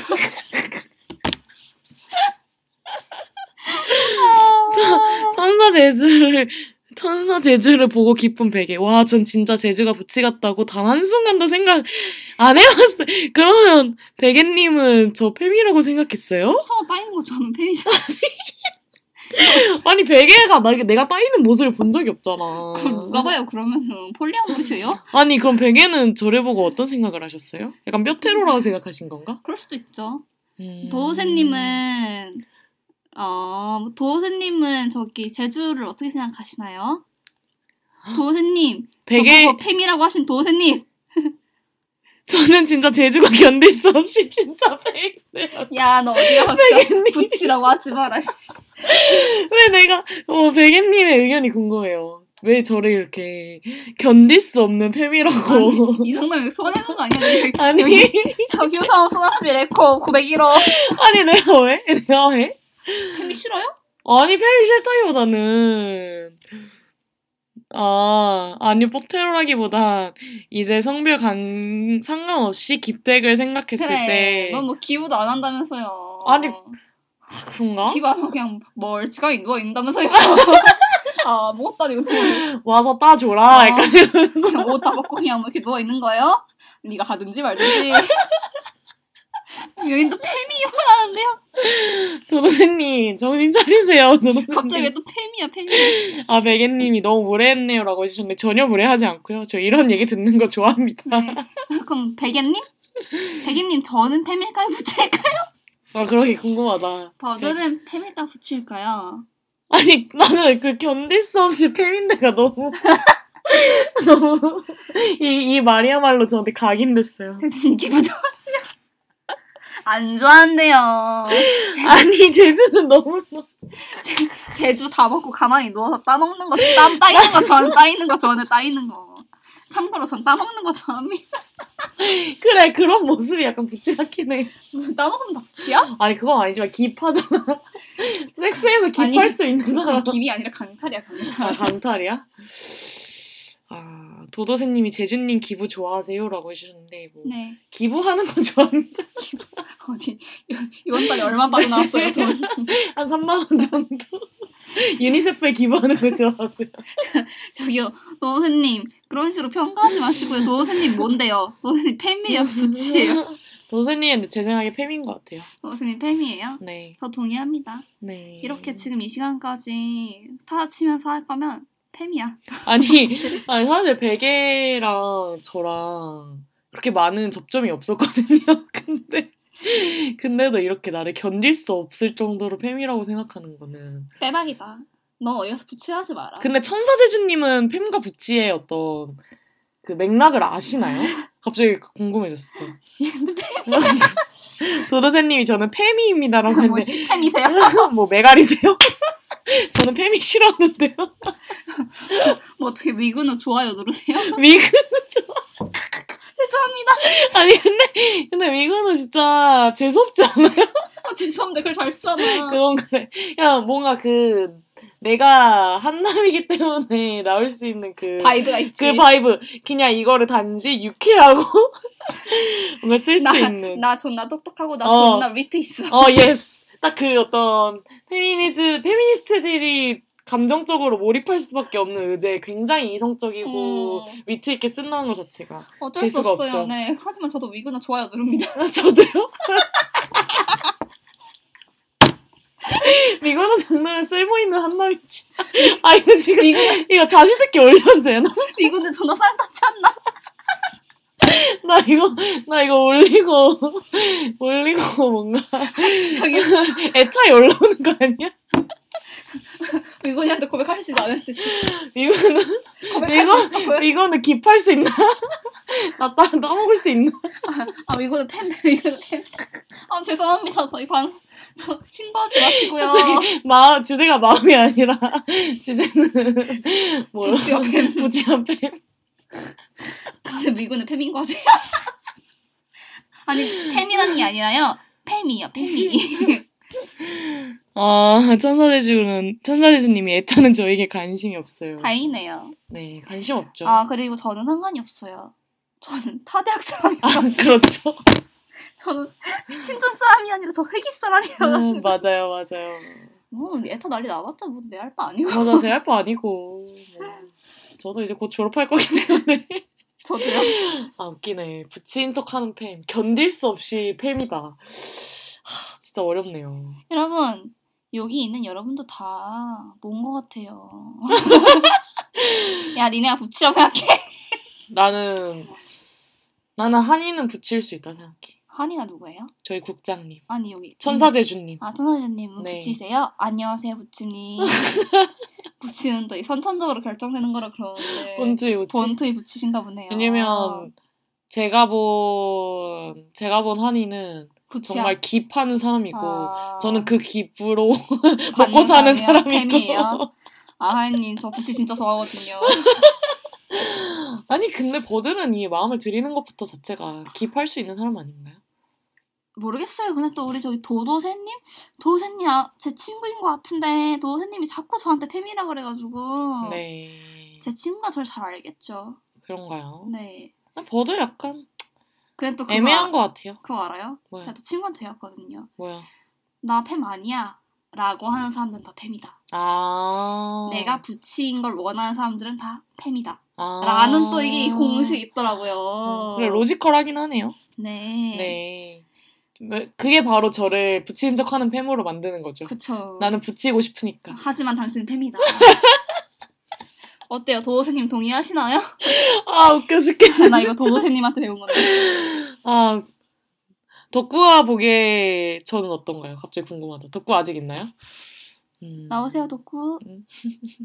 제가 덕구랑 키스하기로 했거든요. 언제요? 곧? 네. 그럼 촬영가도 되나요? 네네네네. 웃기다. 갑자기 마음 얘기하다가 우리가 마음. 네. 동의하고요. 뭘 동의한다는 거예요? 모르겠네요. 까먹었어요. 질문이 뭐였죠? 도호사님 질문이 뭐였어요? 이게 그게 있어가지고 텀이 있어가지고. 그러니까. 도호사님 질문이 뭐였어요? 저희 지금 벌써 3시인데 저희 사연 아무것도 안 읽었고요. 제 글도 못 읽었고요.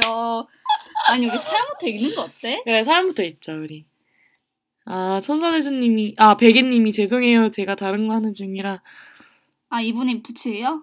아니, 베개? 베개는 뭐지? 베개가 누군데요? 베개님 그 엽에서 이전에 활동했던 사람인데 베개... 베개님 본인 보츠를 정체하세요. 패면서 짚으세요. 죄송합니다. 베개는...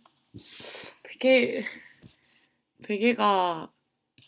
베개 저 MBTI도 알아요. ISTP였나? ISTP. 그 이장 페퍼톤스 이장원과 같은. 하지만 그거는 또 MBTI랑 또 펜부친 다른 거니까. 그런가? 네. 저는 그래요. 저는 팸입니다. 그런 것 같아요. 다시 생각해보면. 인정하세요. 네, 저는 네 그런 것 같아요. 저는 축하드립니다. 깁 받는 걸 좋아하는 것 같아요. 네, 우리 사연을 읽을까요? 마음에 대한 이야기가 너무 변절됐나요? 네. 하지만 이것도 다 마음이죠. 그렇죠. 내 마음이죠. 그러면 일단 우리 사연부터 읽고 마지막에 버들 글 읽는 걸로 할까요? 네. 저 노래 하나 듣고 오면 안 되나요? 네, 노래 하나 듣고 옵시다. 그러면 우리 또 버들이 신청해준 아니 뭐 오늘 아이유 특집이에요? 아 신곡 나왔어요. 아이유 좋아하세요? 사랑합니다. 아이유는 팸일까요? 부칠까요? 헤테로입니다. 뼈테로예요. 아이유 뼈테로인가? 뼈테로예요. 근데 뭔가 퀴어의 영역에 들어간다면? 팸이겠지? 퀴어의 영역에 들어간다면? 부치고 싶었는데 갑자기 위안이 된다. 내가 아이유와 같이 정체화됐는데. 하지만 아이유는 뼈테로입니다. 아, 그쵸. 저는 뼈테로일까요? 아니요. 아, 네, 알겠습니다. 재밌네요. 저의 정체성을 이렇게. 네. 타인이 평가해주고 있습니다. 네, 갑자기 한 분이 더 들어오셨네요. 감사합니다. 아, 한 분 더 나갔네요. 나갔어요? 네. 왜 나왔어요? 네. 저는 사실 아이유를 그렇게 좋아하진 않거든요. 아유. 싫어하세요? 아, 싫어하는 것도 아닌데요? 어쨌든 간에 이 노래 들으면 좋아하실 거예요. 아 진짜요? 이 노래 진짜 좋아요. 가사가 청취자분들도 가사를 곱씹으면서 들어봐 주세요. 네 신곡이군요. 네 그러면 아이유의 아이와 나의 바다 듣고 다시 돌아올게요. 그러나 시간이 지나도 아물지 않는 일들이 있지.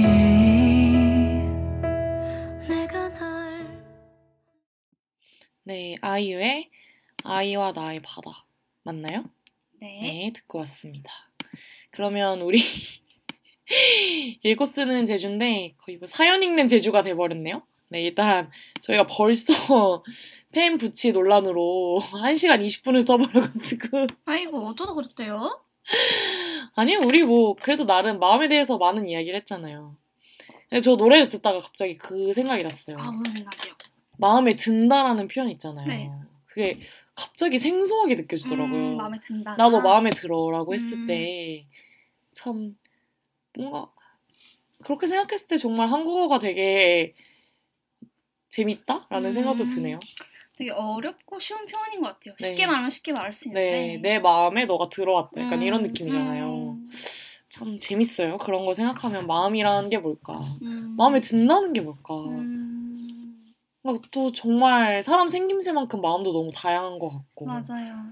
참 재밌네요. 그러면 우리 사연을 읽으면서 조금 더 마음에 대한 깊은 이야기를 해보면 좋을 것 같습니다. 네. 네, 첫 번째 사연입니다. 관심 있음 님이 보내주셨습니다. 도대체 무엇에 관심 있다는 거지? 나한테 관심 있는 건가? 자의식 과잉입니다. 네, 죄송합니다. 네, 관심 있음 님이 보내주신 사연입니다. 요즘엔 제 마음을 꺼내 보이는 게 무슨 의미가 있나 하는 생각이 듭니다. 수년 전에 일상에서 드는 마음을 털어놨다가 친구로부터 사람 감정 쓰레기통 취급하지 말라는 말을 듣고 손절당했는데 그 이후로 상처가 회복이 안 되나 봐요. 충분히 친하다고 생각했고 대화를 나눌 때 반응이 안 좋았던 것도 아니고 제가 일방적으로 하소연한 것도 아닌 것 같은데 그 뒤론 사람들과 말을 할 때 우울하거나 모자란 제 모습은 최대한 숨기게 됩니다. 저 친구도 속으로는 관심 하나 없는 채로 나를 평가하고 있지는 않을까 하는 생각이 자꾸 드네요. 사람들은 남의 마음은 들을 생각이 없고 자신의 마음만 말하고 싶어하는 것이 아닐까요? 어디까지가 솔직한 거고 어디까지가 사람들을 감수로 쓰는 것일까요? 그리고 왜 저는 저를 1도 생각하지 않고 있는, 이미 떠난 사람에게 마음 쓰며 괴로워하고 있는 걸까요? 여러분은 누가 우울한 얘기하면 무슨 생각이 드시나요? 내가 도울 수 있는 것도 없는데 어쩌라는 거지? 라는 생각을 하시지 않나요,들? 쓰고 보니 아니라고 대답하라는 답정너 같네요. 키키키키. 어쩌면 이렇게 가면을 쓰는 법을 배우는 게 성장인 것 같기도 하네요. 혹시 한심하다는 생각이 든다면 따끔하게 한 소리 해주세요. 라고 보내주셨고, 신청곡으로는 원더풀이라는 곡을 신청해 주셨는데, 그레첸 팔라토? 네, 그레첸 팔라토님의 원더풀이라는 곡을 신청해 주셨습니다. 버들 어떻게 생각해요? 저는 근데 되게 공감도 많이 되고, 진짜요?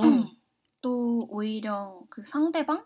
어떻게 보면은 이 분에게 관심 없음님이라는 분에게 관심 있음님 죄송합니다. 갑자기 지금 뭐 속마음 말하는 건가요? 아닙니다. 네 사연에 관심 없음? 저는 모두에 관심이 있어요. 일리가 넘쳐서요. 마음을 드렸나요? 마음 누구에게나 드리죠. 네. 누구에게나? 갑자기 좀 짜증나네. 왜 짜증나죠? 내가 그렇게 쉬운 사람이었나? 네, 어쨌든 네, 그래서 관심 있음님에게도 공감이 되고, 관심 있음님에게 그 너 왜 나 감정 쓰레기통 취급해? 라고 말한 그 친구분한테도 둘 다 공감이 되는 것 같아요. 그리고 사실 관심 있음님이 하시는 고민이 제가 매일같이 하는 고민인 것 같기도 해요. 그래요? 네. 왜냐면 저도 사실 속마음을 잘 얘기를 하는 편이 아닌데요. 네. 그래서 오히려 친구들이 속마음을 너무 얘기 안 한다 하고 쿠사리를 준 적도 있는데, 저는 사실 제 속마음을 이야기 안 하는 게 별다른 이유가 아니라 안 들어줄까봐 무서워서 얘기를 안 하는 거거든요. 그러니까 친구들도 각자의 어떤 일상이 있고 고민이 있을 텐데, 내가 굳이 거기에 짐을 더 못해야 될까? 이 사람들이 과연 내 이야기를 들어줄 만큼의 여유가 있을까? 하는 생각 때문에 지레 겁을 먹고 두렵고 무서워서 얘기를 안 하는 측면이 있어서 이 관심 있음님이 보내주신 사연에서 공감했던 것도 같은데요. 근데 제가 관심 있음님에게 말씀드리고 싶은 건, 사실 저도 이런 적이 있어요. 그러니까 관심 있음님의 위치가 돼본 적도 있고, 그 친구의 위치가 돼본 적도 있어요. 저한테 너무 많이 기대지 말라 라고 말을 한 친구도 있고, 제가 도리어 상대한테 나 너 감정 쓰레기통 아니야 라고 말하는 경험도 있어요. 정말요? 네네네. 의외다. 의외죠. 네네. 네, 제가 그런 말 잘 안 하는 것 같긴 한데 한 적도 있어요. 네. 근데 사실 제가 얘기하고 싶은 건, 결과적으로 그 경험으로 인해서 관심 있음님이 약간 보편적인 두려움을 안으셨다는 거잖아요. 내가 더 이상 남들한테 내 우울감이나 고민을 얘기할 수 없을 것 같다. 그리고 또 내가 얘기를 해봤자 상대방들이 그래서 어쩌라고? 라는 반응을 보이지 않을까 하고, 그 친구와의 관계뿐만 아니라 모든 관계에서 그런 감정을 느끼신다는 건데, 전 그건 약간 관계 바이 관계인 것 같아요. 그쵸. 네. 그래서 이 사람은 여유가 없고, 아니면 뭐 어떤 계속 쌓이고 관성적으로 반복된 관계에 의해서 내가 하는 얘기들이 감정 쓰레기통이 아닐까 하고 생각할 수도 있지만, 또 다른 친구한테 얘기하면은 뭐 얘기해줘서 고마워 하고 되게 관계 있으님? 관계 있음님. 관심 있음님. 관심 있음님의 사연을 되게 소중히 여길 수도 있어요. 맞아요. 네. 그래서 너무 모든 관계에 있어서 두려움을 가지시지 않았으면 좋겠다는 생각이 들어요. 그리고 또 하나 제 의견을 얘기하자면, 여기서 어쩌면 이렇게 가면을 쓰는 법을 배우는 게 성장인 것 같기도 해요 라는 말씀을 마지막에 해주셨는데, 저도 이런 생각을 되게 많이 했어요. 어떻게 보면 내가 나를 숨기고 나의 밝은 모습을 보여주고 나의 어떻게 건강한 모습만 보여주는 게 사실 사회생활을 잘 하는 거고, 친구들과의 관계도 잘 매끄럽게 맺는 거라고 생각을 했었는데, 결과적으로 진짜 성장은 굉장히 주관적인 의견이긴 한데, 진짜 성장은 상대가 나를 어떻게 볼지 모르겠다, 얕볼 수도 있겠다, 나보고 되게 여리고 너 진짜 나약하다라고 생각할 수도 있겠다 라는 그런 두려움을 안고서도 상대를 믿고 나의 속마음을 얘기하는 게 진짜 성장이라는 생각을 많이 했거든요, 전 최근에. 네. 그래서 이 사연자님께서도 좀 굉장히 어렵겠지만, 특히 이런 상처가 있으면 훨씬 더 어렵겠지만, 이건 그냥 이 관계에서 일어난 일이다, 보편적으로 적용된 특성이 아니라 지금 나한테 감정 쓰레기통 얼얼라 하고 얘기한 그 사람과의 관계뿐이고, 맞아. 다른 사람들은 나의 고민을 오히려 너무 소중하고 고맙다고 얘기해 줄 수도 있다. 맞아요. 그러니까 더 잘 소통이 될 수 있는 친구들을 물색해보고 아니면 사연 맨날 보내세요. 네. 제주님이랑 제가 열심히 들을게요. 네, 맞아요. 네, 해서 너무 또 실망하거나 체념하지 않았으면 하는 마음이 드는 것 같아요. 맞아요. 네. 저는 하나의 과정인 것 같기도 해요. 그냥 저도 이 사연 들으면서 제 모습이 많이 생각이 났었는데, 저는 어렸을 때 관계라는 것은 저를 무조건 드러내야지만 맺을 수 있다고 생각을 했었어요. 그러니까 네. 그리고 그때 당시에 저는 뭐 예를 들어서 정말 고등학생 때라든가 정말 대학을 막 갓 들어왔을 때, 저는 제 목소리를 낸다는 일 자체에 너무 취해 있었고 사실 내 목소리를 누군가가 들어줬으면 했었고, 그 갈망이 너무 심했었어요. 왜냐면 이제 저는 고등학교 자퇴를 했었는데, 이제 네. 고등학교 내에서 그냥 내 목소리를 아무도 들어주지 않는다라는 그런 어떤 공허함과 상실감이 너무 컸어가지고, 나는 정말 세상에 나를 표현하고 드러내고 싶은 사람인데 그걸 아무도 반기지 않는다는 것, 그냥 어떤 자꾸 틀에 나를 집어넣으려고 한다는 것, 그 이상으로 나를 봐주지 않는다는 것에 너무 상처를 많이 입었었고, 그래서 이제 어떤 뭔가 그나마 자유로운 공간에 내가 던져졌을 때, 대학이라는 공간에서 관계를 맺는다는 것은 나를 드러내고 나를 표현해야지만, 이 사람이 그래야지 나를 이해하고 나의 어떤 상처를 알아줬을 때 우리는 친구가 될 수 있어 라고 생각을 했었는데, 그래가지고 저도 진짜 아무한테나 저에 대한 이야기를 많이 했었거든요. 정말 막 정말 가정사부터 시작해서 네, 그냥 저의 어떤 제가 그때 고등학생 때는 자의를 되게 많이 했었는데 나 자의하고 막 이런다 막 이런 얘기까지 막 하고 네. 근데 참 그런 정말 몇몇은 너무 싸늘하게 그 반응이 돌아왔었고, 그냥 정말 듣고 싶지 않은데 듣는 그 표정이 있잖아요. 그래서 너무너무 상처를 많이 받았던 기억도 있는데, 또 그만큼 내가 그렇게 드러냈을 때 왔던 소중한 관계도 있는 것 같아요. 그러니까 저는 그 리스크를 내가 걸었을 때 왔던 리턴이 확실히 있었어요. 그래가지고 더 나를 표현할 수 있는 사람이 됐던 것 같고 근데 물론 저도 그런 어느 정도의 상처와 뭔가 좌절의 경험을 안고 나서, 그러니까 지금 저의 위치에서 생각을 해보자면, 지금은 나름 그 수위를 조절하면서 그리고 뭔가 상대를 가려가면서 그냥 이 사람이 나의 이야기를 들을 준비가 되어 있는 사람이구나 라는 것이 어느 정도 판단이 내려지고, 그랬을 때 마음을 열게 되는 것 같아요. 그래서 저도 이런 얘기를 많이 들었었거든요. 그러니까 예를 들어서 제가 중학교 때 정말 가족같이 지냈던 친구들 5명이 있었는데 네. 이제 그 친구들이랑 대학을 가게 되면서 너무 다른 층위에 놓이게 된 거죠. 네. 그러니까 서울에 대학이 있는 친구도 있었고 아닌 친구도 있었고, 과도 너무 가지각색이었고, 그러면서 이제 그러니까 저는 이제 그 친구들을 정말 부모님 대신이라고 생각할 정도로 너무 많은 일상과 내 감정들을 다 이야기를 하는 편이었는데, 근데 그게 이렇게 서로가 서 있는 위치가 달라지면서부터 내가 어떤 이야기를 했을 때 그게 그 사람들한테 되게 부담이 됐었던 것 같아요. 그래가지고 저는 근데 그게 너무너무 큰 상실이었거든요. 그래서 내가 어떤 기쁜 이야기를 하면, 그러니까 그 중에서 제가 학벌이 제일 좋았는데 너 잘난 척하지 마라 이런 식으로 얘기를 하게 되고 네. 뭔가 그러다 보니까 우울하고 불행한 얘기만 하게 되는데 그런 이야기를 해서 내가 그걸 너무 알아줬으면 좋겠다라는 마음을 표출했을 때 그 친구들이 정말 이런 식의 말을 했었어요. 너 감정 쓰레기통처럼 날 취급하지 마라.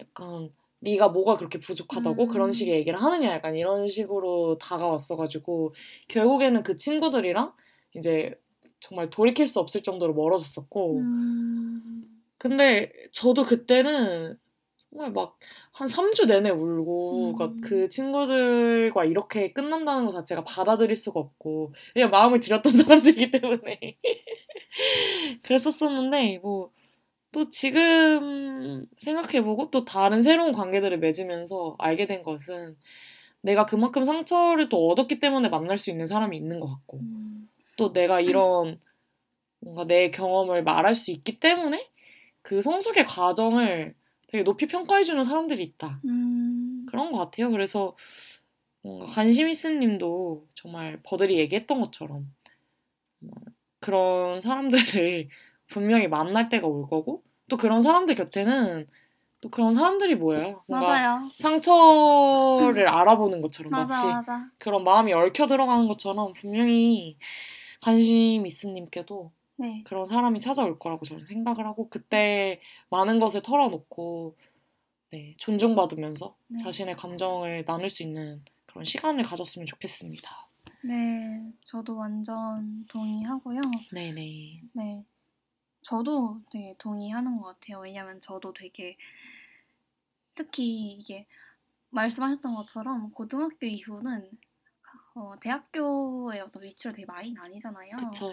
그래서 저의 경험담 아닌데 왜냐면 저는 회기 사람이니까 네네. 그 연세대 친구가 있었어요. 저랑 굉장히 친한 무리가 있었어요. 고등학교 네. 무리. 근데 그 친구도 굉장히 가정적으로 폭력이 있었고 네. 굉장히 힙드런더 친구인데 아무도 그 친구한테 공감을 못 해주는 거예요. 그 친구 이름이 약간 연세대랑 비슷한 그 발음의 친구여서 뭐 하면은 뭐 연세이 이러면서 놀리는 거죠. 그 맞아요. 사람이 고민을 얘기해도 맞아요. 약간 그런 느낌이었어요. 네. 저도. 네. 근데 그건 바로 하자의 문제가 아니잖아요. 그렇죠. 그건 청자가 누구냐에 따라 달라질 수 있는 상황인 거잖아요. 맞아요, 네. 그래서 우리 관심 있음님께서도 분명히 관심 있음님의 이야기들을 진중하게 들을 수 있는 친구들이 있을 거라고 네. 존재할 거라고 저는 생각하고요. 네네. 분명히 제주가 말했던 것처럼 뭐 간절하게 원하시는 만큼 또 그런 걸 지향하시는 만큼 주위에 분명히 생길 거예요. 네. 근데 정말 이런 생각은 저는 한 번도 해본 적 없는 것 같아요. 내가 도울 수 있는 것도 없는데 어쩌라는 거지? 라는 생각은 한 번도 안 했던 네. 것 같고 그냥 저는 그렇게 자신의 어떤 뭔가 우울감이나 상처를 드러낸다는 것 자체가 정말 용기 있는 행위라고 네, 맞아요. 그냥 그만큼 나를 이해해달라는 신호라고 생각을 하거든요. 네. 그래서 저는 그게 너무 감사하고 네. 그냥 왜냐면 나도 이해받고 싶은 욕구가 있으니까 네. 그 욕구에 공감을 하는 것 같아요. 오히려. 네. 오히려. 네, 맞아요. 네, 너무 이렇게 생각 안 하셨으면 좋겠다라는 생각이 드네요. 네. 마찬가지로 관심 있음님도 같은 고민의 친구가 관심 있음님에게 얘기를 했다고 했을 때 어쩌라고 이렇게 생각 안 하실 거잖아요. 맞아요. 다른 상황은 다 똑같아요. 맞아요. 만약 우리가 생각하는 뭔가 우리가 비슷한 친구들이라면 그렇게 생각 안 할 거라고 생각하고요. 네네. 그래서 관심 있음님 주위에도 경청할 수 있는 친구들이 어서 네. 빨리 나타날 거라고 생각해요. 저는. 저도요. 네. 그러길 정말 제가 간절하게 기도하겠습니다. 네. 그렇습니다. 그러면 저희 노래 신청곡 듣고 네 다시 돌아와가지고 사연 읽어보도록 할게요. 네. 그레첸 플라토님 네 원더풀 듣고 다시 돌아오겠습니다.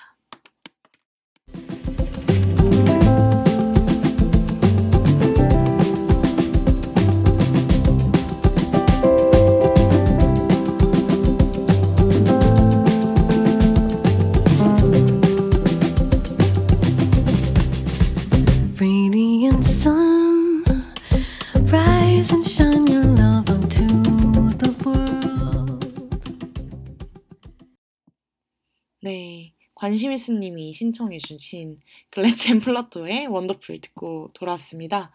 네, 여러분은 지금 엽의 유이무이 고품격 글방송 읽고 쓰는 제주와 함께하고 계시고요. 네, 저는 DJ 제주고요. 오늘의 게스트 특별 게스트 버들과 함께하고 있습니다. 네, 그러면 이어서 두 번째 사연 읽어보도록 할까요? 근데 관심있음님이 따뜻한 말씀 고맙습니다 라고 댓글 남겨주셨어요. 너무 감동이에요. 네, 진짜 이렇게 저희가 계속 기다리신 거 아니냐고. 그러니까 너무 잡소리 많이 했는데. 되도 않는 팬부치 논란에 빠져가지고. 아 진짜 너무 죄송해요. 관심 있었는데. 네, 이렇게 끝까지 기다려주셔서 너무 감사하시고요. 이제 그만 듣고 편히 잠드셔도. 그렇지만 다음 사연 들어주시면 더 감사할게요. 네, 그러면 다음 사연입니다. 네, 다음 사연은 말린 레몬님께서 보내주신 사연이고요. 제가 읽어드리겠습니다. 네. 요즘에는 이런 생각이 듭니다. 누군가를 닮고 싶다는 마음은 어디서 비롯된 걸까요? 누군가에게 닮고 싶은 점이 나에겐 갖고 싶은 점이 될까요? 그렇다면 그것을 갖게 되면 더 나아서 그 사람을 갖게 되어도 닮고 싶다는 마음은 유효할까요? 그러면 우리는 닮고 싶은 사람들과 차이점을 보아야 할까요? 아니면 공통점을 보아야 할까요? 이런 고민이 듭니다. 라고 사연 신청해 주셨고요. 우리 이 사연자님께서 보내주신 노래는 술탄 오브 더 디스코의 캐러밴이라는 노래입니다. 제가 굉장히 좋아하는 노래예요. 네, 저도 이 노래 굉장히 좋아해요. 네. 어떤 생각이 드세요? 근데 굉장히 함축적이고 어려운 사연인 것 같아요. 제주는 이런 경험이 있으신가요? 당연히 있죠. 어떤가요? 저는 그러니까 뭔가 누군가를 닮고 싶다기보다는 제가 되고 싶은 어떤 인간상이 있었던 것 같아요.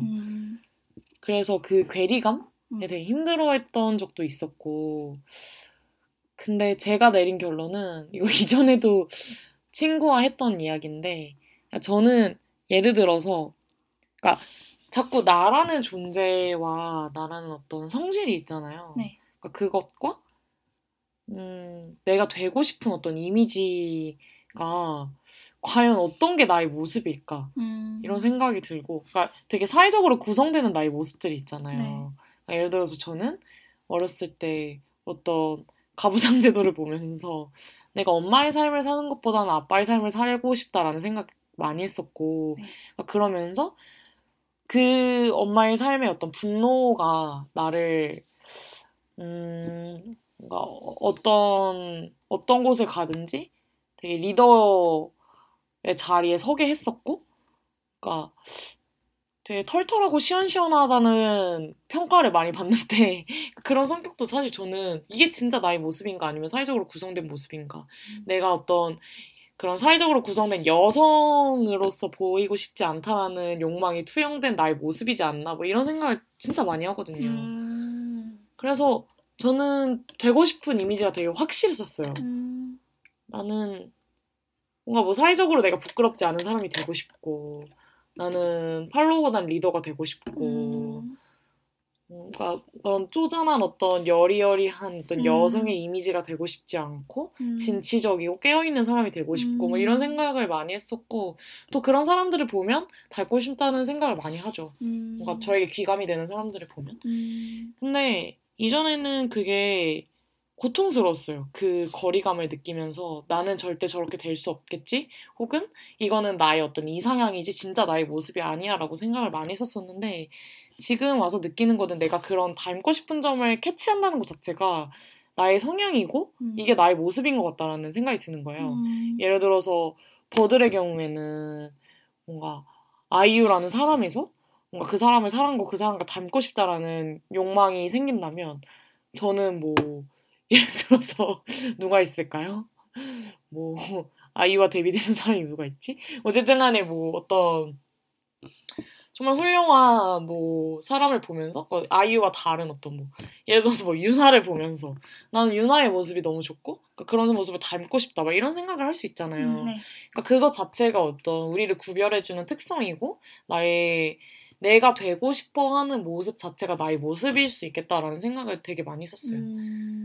왜냐면 끌리는 점이 다 다르고 닮고 싶은 점이 다 다르고, 그러니까 그것 자체가 나의 어떤 열망 자체가 나를 구성하는 한 요소라고 생각을 하는 것 같아요, 요즘에는. 그렇기 때문에 이미 잠재적으로 그런 모습들을 가지고 있을 거다라고 저는 생각을 해요. 네.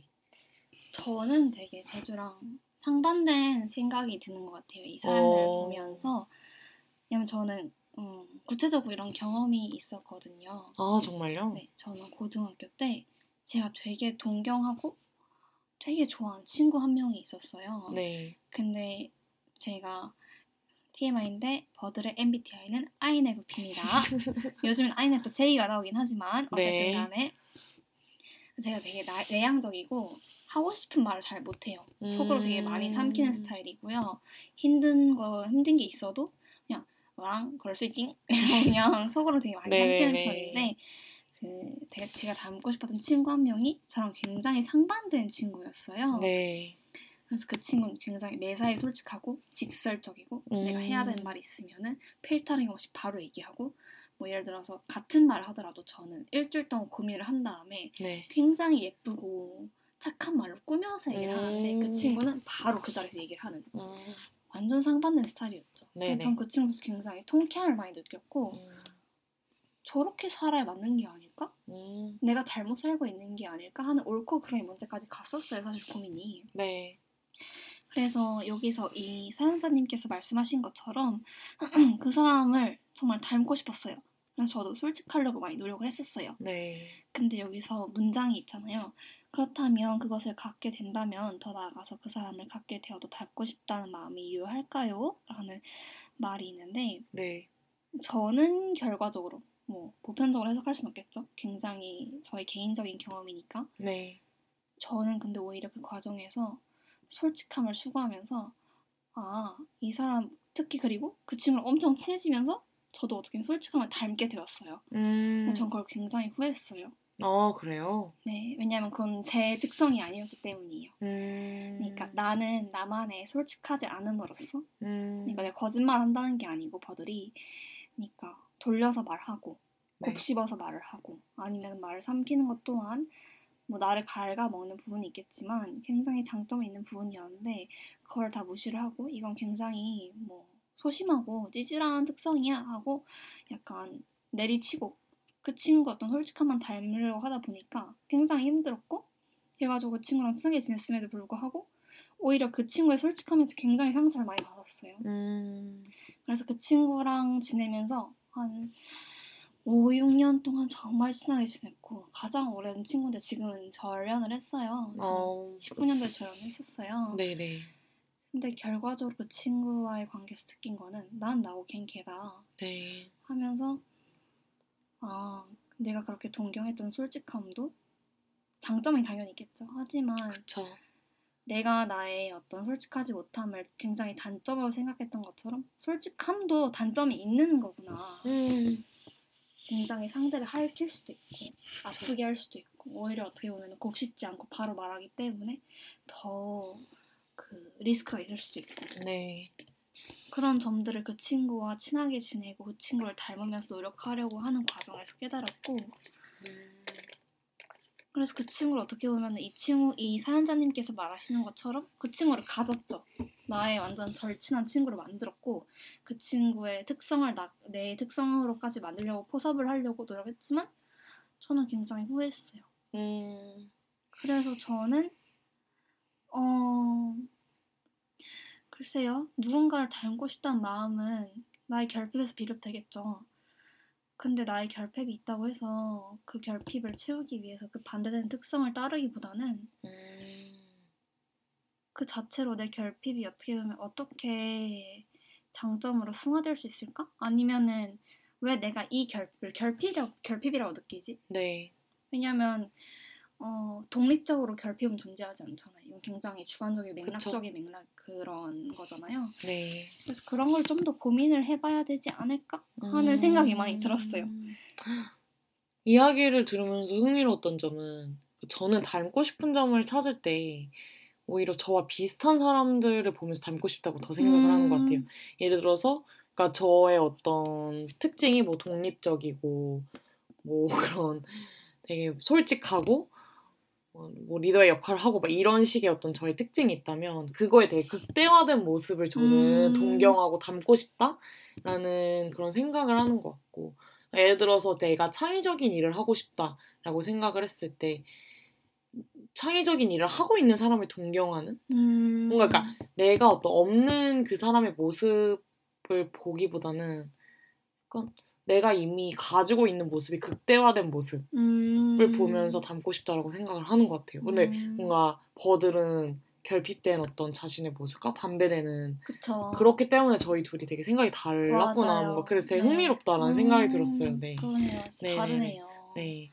네. 말린레몬님은 어떻게 생각하시는지도 모르겠지만 저는 뭐 담고 싶다라는 욕구는 너무 건강하고 자연스러운 거고 네. 너무 누구나 느끼는 거고 사실 뭔가 거기서 공통점을 보냐 차이점을 보냐 글쎄요. 저는 둘 다 봐야 되는 것 같아요. 둘 다 봐야죠. 네, 둘 다 봐야 되는 것 같고. 네. 그냥 네. 말린 레오님도 어떻게 보면 저희 제주와 제가 말한 사례가 굉장히 상이하잖아요. 네네네. 그래서 어느 부분이 좀 더 자신의 사례와 가깝는지를 한번 생각을 해보고 적용을 해줬으면 좋겠어요. 물론 우리 사례가 그렇다고 너무 바람직한 건 아니지만서도 네. 그리고 또 말을 하고 싶은 거는 닮고 싶다는 게 굉장히 맞아요. 건강한 네. 욕망이에요. 왜냐면 네. 어떻게 보면 되게 발전적이잖아요. 그쵸. 나의 성장을 촉매할 수 있는. 그쵸, 그쵸. 그럼에도 불구하고 어떤 저의 개인적인 경험의 사례로 말씀드리자면 그 과정에서 자신을 잃지는 않았으면 좋겠어요. 맞아요. 그러니까 내가 못나서 뭐 닮고 싶다 이게 아니라 나도 이런 장점이 있지만 발전시키면 좋을 것 같다 이 정도로 닮으면 굉장히 건강한 거 맞아요. 그게 아니라 자신을 부정하면서까지 닮으려고 하는 건 저의 사회처럼 굉장히 파멸로 파멸까지 갔었나요? 네, 굉장히 소중한 친구였는데 결국에 끝났거든요. 네, 맞아요, 맞아요. 그리고 결국 닮고 싶다는 마음이 어떻게 보면 비교와 되게 가깝잖아요. 내가 이 사람과 비교를 했을 때 나는 이런 모습이 부족하고 그래서 또 닮고 싶고 이런 욕망이 있는데 저는 비교가 사실 한국 사회에서 너무 만연하고 현재하죠. 그렇죠. 너무 그 잣대 자체가 잔인한 경우가 많은데 사실 저도 요즘에 되게 마음이 너무 저를 깎아내리려고 하는 그런 마음이 많이 들어요. 왜 그런지는 잘 모르겠어요. 그냥 어떤 내가 그 대한민국의 생애주기를 철저하게 못 따라간다는 그런 어떤 뒤처짐 같은 느낌도 있고 항상 무엇이든 열심히 해왔고 최선을 다해왔는데 뭔가 내가 이룬 성취가 무엇인가라는 그런 어떤 회의감이 들 때도 많아가지고 그래서 내가 원했던 그런 성취를 이룬 사람들을 보면서 너무 닮고 싶어 하면서도 그 잣대를 나한테 들이밀고 그래서 더 내가 초라해지고 작아지는 마음이 요즘 많이 드는데 사실 물론 누군가를 닮고 싶다라는 거는 긍정적으로 작용할 수도 있지만 나를 갉아먹을 수도 있다라는 생각을 많이 맞아요. 하게 되는 것 같아요. 그래서 그냥 굳이 막 누군가 막 그렇게 깊이 들어간다기보다는 하긴 저 사람 되게 저런 게 나이스하다라고 했을 때 그냥 그 정도의 어떤 감각을 그냥 기억하는 게 맞아요. 좋지 않을까 네. 뭐 이런 생각을 하게 되는 것 같아요. 막 내가 그 사람과 어떤 공통점 있고 차이점 있고 막 이런 거를 세세하게 막 비교하고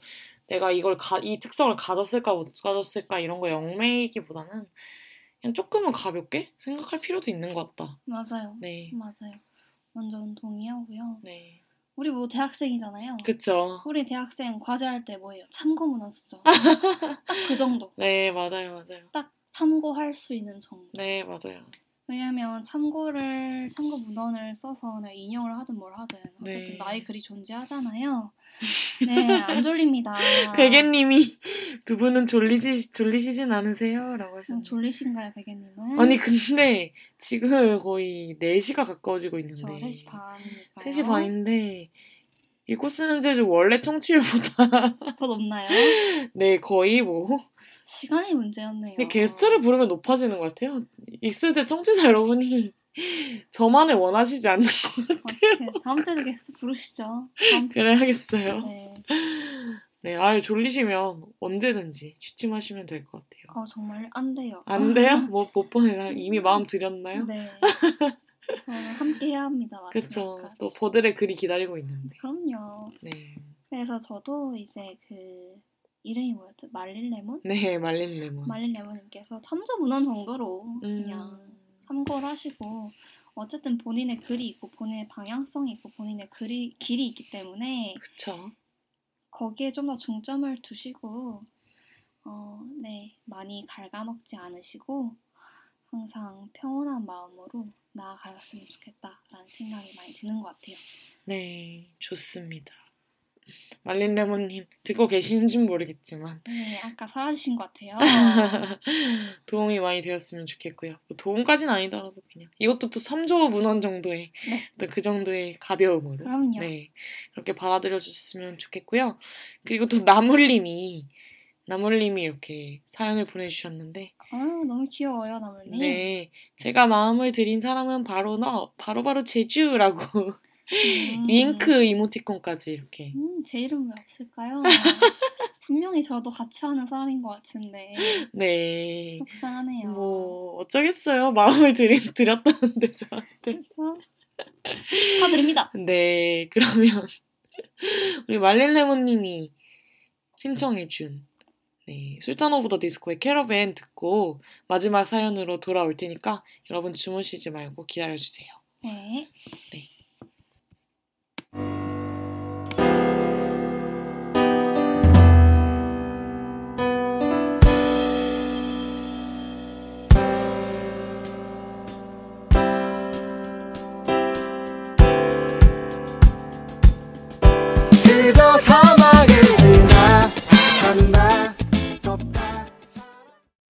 네, 술탄 오브 디스코의 캐러밴 듣고 돌아왔습니다.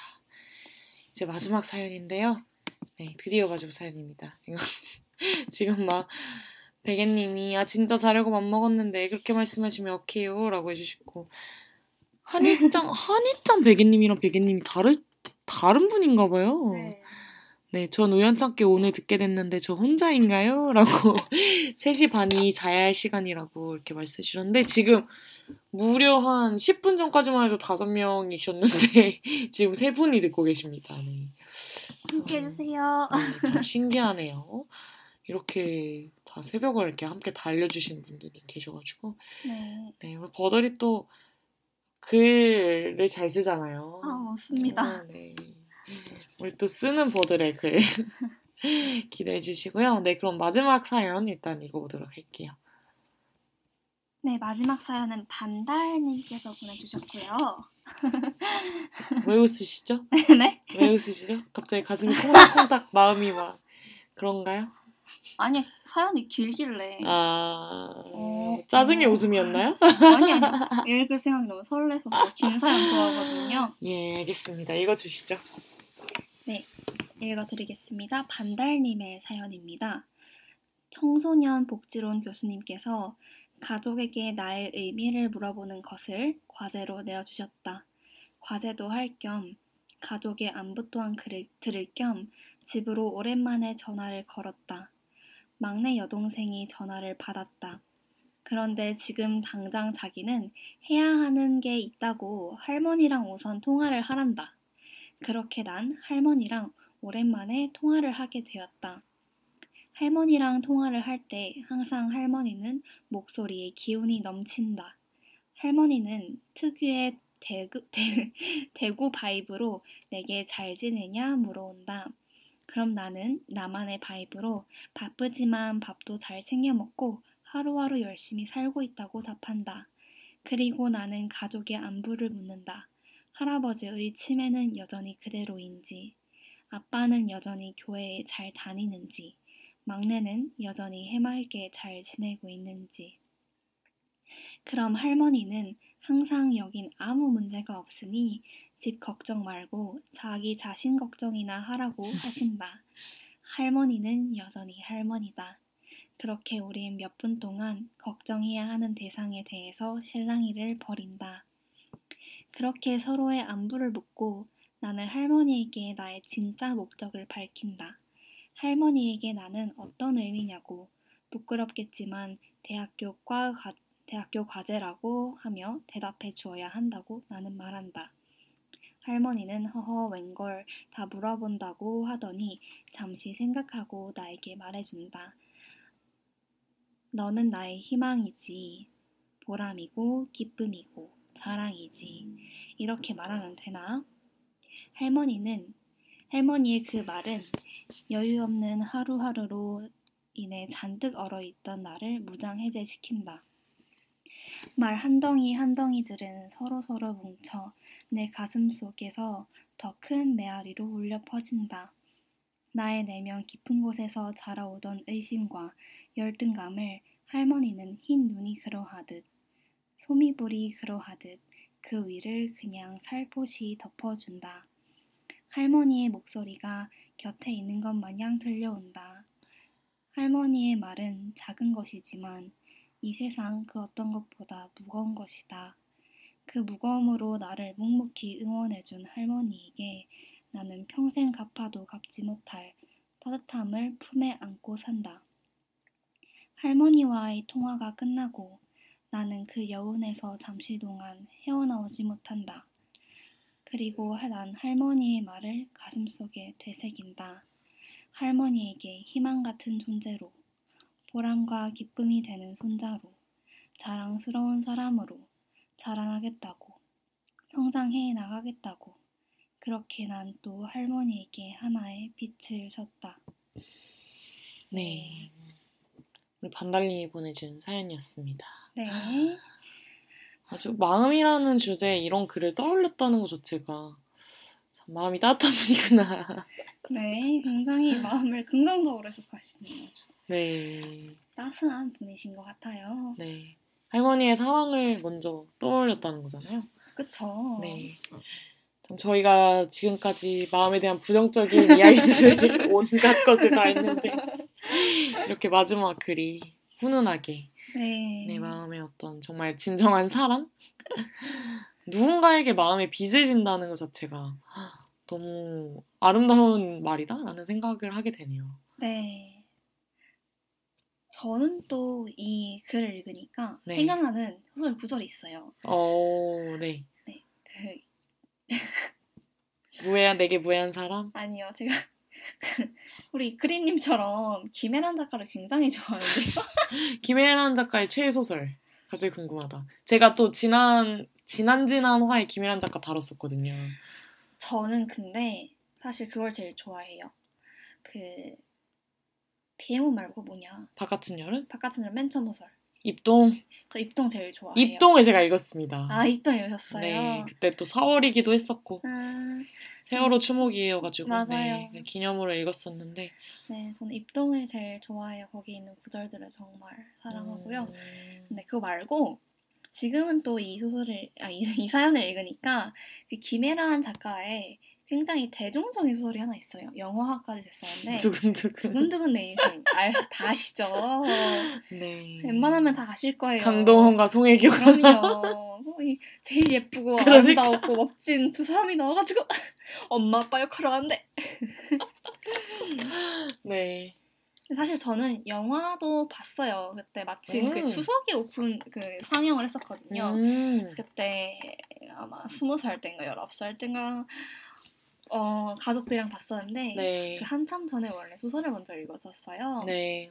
근데 거기서 나온 구절 중에 아직도 되게 사랑하는 구절이 이제 거기 아들이 주인공이 이제 시한부잖아요. 사실은 되게 빨리 늙는 병이잖아요. 그래가지고 그런 얘기를 본인 아빠와 하는데 아빠가 이제 아들한테 그러는 거예요. 슬퍼하지 말라 해서 왜 안 슬퍼해도 돼? 이러길래 아빠가 난 너의 슬픔인 게 너가 나의 슬픔인 게 난 너무 행운이다 이렇게 말을 하더라고요. 그래서 왜? 막 이러니까 사람이 사람에게 슬픔인 것도 굉장히 소중하고 희귀한 일이다. 맞아요. 그렇기 때문에 너가 나의 슬픔이 된다는 것 또한 나에게 너무 축복이다. 그래서 너가 나의 슬픔인 게 난 자랑이기 때문에 난 그거에 대해서 전혀 미안할 필요가 없다. 이런 구절이 있어요. 네. 아마 제가 좀 각색을 했겠지만 이런 내용이에요. 이런 구절이 떠오르는 것 같아요. 왜냐하면 어쨌든 빛을 졌다고 이 반달님께서는 표현을 하셨는데 결과적으로 서로에게 빛을 지고 서로의 슬픔이든 뭐든 간에 서로에게 기대는 존재라는 그쵸. 거잖아요. 너무 좋은 말이네요. 진짜 너가 나의 슬픔이 되어줘서 고맙다. 갑자기 약간 사이코패스 같은 생각이 드는데. 네, 예를 들어서 저는 이별을 즐기는 편이라고 갑자기 최근에 깨달았어요. 예를 들어서 그 이별을 했을 때만 찾아오는 그 감정이 있잖아요. 그 슬픔과 상실의 감정이 있잖아요. 최근에 제가 이별을 했는데 네. 그 감정을 만끽해야겠다는 생각이 먼저 드는 거예요. 내가 왜냐면 뭐 이별을 쉽게 하는 것도 아니고 사실 인생에 몇 번 찾아오지 않을 어떤 시간들이잖아요. 사실 그러니까 이게 너무 나에게 어떤 감정적으로 압도되는 그런 게 있으니까 영감을 많이 받기도 하고 이래서 이걸 최대한 오래 끌고 뭔가 슬퍼해야겠다.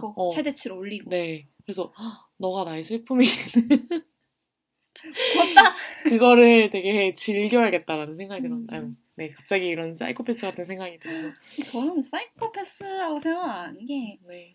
저도 되게 제가 이건 나 정신과 상담 봐야 되는 거 아닌가 싶을 정도로 사이코패스라고 생각했던 게 작년이거든요. 아 그래요? 네. 왜냐면은 엄마 돌아가셨을 때 네. 슬프잖아요. 네. 근데 그게 슬픔이 누가 죽었다 해가지고 슬픔이 그렇게 지속적으로 잘 찾아오진 않더라고요. 그쵸. 평소에는 그냥 뭐지 싶다가 하루에 가끔씩 한 번씩 이렇게 훅 치고 들어올 때가 있어요. 와 미쳤다. 나 지금 너무 상실감 많이 느낀다. 전 그거를 막 어떻게 나 피하고 싶어 이게 아니라 와 빨리 글 쓰자 이 생각이 드는 거야. 왜냐면은 그때 글을 써야 글이 잘 나오거든요. 맞아요. 저도 약간 그런 느낌인 것 같아요. 나 무슨 전업 작가가 아닌데 자꾸 무슨 감정 찾아온다고 글 쓴다 그러고. 원래 이별하자마자 이제 펜을 들고 곡을 쓰는 그런 작곡가들처럼. 그러니까 이해가 되더라고요. 왜 그러는지. 네, 맞아요. 근데 그런 감정 진짜 인생에서 흔히 찾아오는 게 아니니까. 네, 소중하죠. 네, 그쵸. 소중해요. 그 아픔과는 별개로 굉장히 만끽해야 하는 감정인 거에 대해서는 동의합니다. 그래야 글 잘 써지고요. 맞아요. 그래야 그 글로 돈도 벌고요. 맞아요. 또 사실 그런 감정에 내가 한번 지배 당해봐야지. 나중에 뭐 그 당시에 글을 쓰지 않아도 나중에 글을 쓸 때 어떤 뭐 비유적인 표현이나 그쵸, 자양분이죠. 그쵸, 또 그런 감정을 묘사할 수 있는 능력이 또 생기는 것 같고. 네. 네, 참 아이러니하네요. 네, 반달님은 그런 걸 의도하고 저희에게 사연을 보내주신 것 같진 않지만. 네, 전혀 그렇진 않지만. 네. 어쨌든 저는 이 반달님의 사연을 보면서 느낀 거는 네. 아까 김애란 작가 구절을 인용했던 것처럼 네. 되게 축복의 현장인 것 같아요. 네, 그렇죠. 정말 부럽다는 생각이 가장 먼저 들었던 것 같아요, 저는. 저도 솔직히 좀 부러워요. 네, 이렇게 가족한테 어떤 따스한 말을 들을 수 있다는 것 자체가 너무. 그러니까요. 네. 저 말이 사실 쉽잖아요. 글로 봤을 때는 너 나의 희망이야. 너 나의 보람이고 기쁨이야. 할머니가 그렇게 시니컬하게 말했다고. 아니지. 넌 뭐라 그래? 넌 나의 희망이야. 뭐 이런 느낌이겠지. 넌 나의 희망이야. 이렇게 말했어. 아니, 제수야. 사투리 섞어야지. 넌 나의 희망이다. 아이가. 아, 주여. 주님. 네, 뭐. 근데 사실 이렇게 쉽게 우리한테는 이 활자로 보이는 이 문장이 사실 이게 바로 하기가 얼마나 어려운 말이에요. 그쵸. 저도 제주한테 말 못해요. 제시야, 넌 나의 희망이다. 말 못해요, 솔직히. 무슨 조직 보스 같은 느낌. 네. 어쨌든 간에. 그런 말을 이제 들었다는 자체가 반달님한테도 그렇고 굉장히 큰 위로이자 힘이자 원동력이 됐을 것 같아요. 네, 맞습니다. 저도 그렇게 생각합니다. 네. 네, 좋네요. 네. 네, 그리고 또 하고 싶었던 얘기가 있는데 네. 사실 반달님한테도 예전에 했던 얘기예요. 아, 그래요? 네, 이 글을 예전에 읽었었어서 반달님 이거 무슨 사연을 재탕하고 있는 것 같은데. 맞아요. 사실 반달님이 오랜만에 익스제 사연을 보내주셨는데 네, 재탕이네요. 네, 그런 것 같아요. 약간 저도 이거를 읽었던 느낌이 드는데 이게 제가 방송에서 읽었는지 아니면 그냥 개인적으로 받아서 읽었는지 기억이 잘 나지 않지만 네, 청취자로서 말씀드리겠습니다. 시즌 1때 읽으셨어요. 아, 그래요? 네, 제가 이거 들었었어요. 아, 그렇구나. 시즌 1이면 2년 전인데 아마 그랬을 거예요. 제 기억으로는. 제가 네, 기억이 잘못될 수도 있지만 네. 근데 제가 그때 이제 반달님께 말씀드렸던 게 그 시인 이름은 기억이 안 나는데 김승일 시인인가 그 나의 자랑 1항이라는 시가 있거든요. 네. 근데 거기 그런 구절이 있어요. 그 시가 진짜 긴데 네. 그 구절 중에서 우리는 뭐 예를 들어서 제주와 나는 사람을 6 분류로 분류를 했지. 6 종류로 착한 사람, 나쁜 사람, 선량한 사람, 뭐 어쩌고저쩌고 그런 분류들을 들으면서 나는 너가 나를 선량한 사람이라고 분류하기를 바랬지. 근데 막상 너가 나를 선량한 사람이라고 분류하니까 나는 도리어 다른 생각이 들었지 하면서 그 사람이 시인이 했던 말이 나는 그런 사람이 되고 싶었어. 내가 너를 자랑으로 생각할 수 있는 사람 이렇게 말했단 말이에요. 너가 울고 엎드려서 울고 지내는 날들에도 고개를 들면 너를 자랑으로 생각하는 사람이 있을 수 있도록 난 너를 자랑으로 생각하는 사람이 되고 싶었어. 너에게. 이런 구절이 있어요. 근데 이 할머님의 말씀을 들으니까 그 시 구절이 되게 떠오르더라고요. 그리고 전 그 시를 되게 좋아해요. 감동이었어요. 자랑이 되는 사람. 그러니까 너가 뭘 하든 간에 일단 넌 나의 자랑인 거야. 전 그게 완전히 정말 맞아요. 누군가가 누군가의 무엇이 된다는 거? 또 그게 특히 자랑이 된다는 거의 의미가 저 완전한 지지고 완전한 응원이라고 생각하거든요. 그렇죠.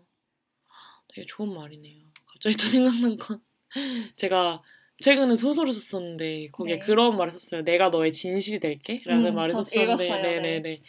근데 되게 그 말을 쓰면서 계속 그 말을 생각하게 되더라고요.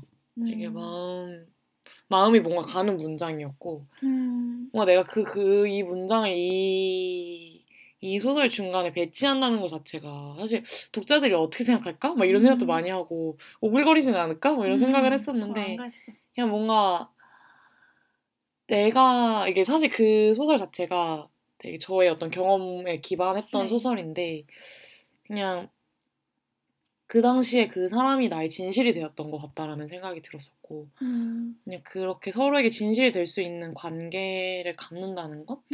그게 내가 진정으로 원했던 어떤 관계의 하나의 축이 아닐까? 뭐 이런 생각이 들더라고요. 그래서 뭔가 갑자기 그런 생각도 드네요. 그래서 네. 뭔가 반달님도 네. 네. 할머님에게 진실이 되는 사람이지 않을까 생각도 들고 진실이었겠죠. 반달님이 할머니에게 그쵸. 전 그리고 개인적으로 반달님은 잘 알지 못하지만 왜 알지 못하죠? 안지 얼마 안 돼서요. 네.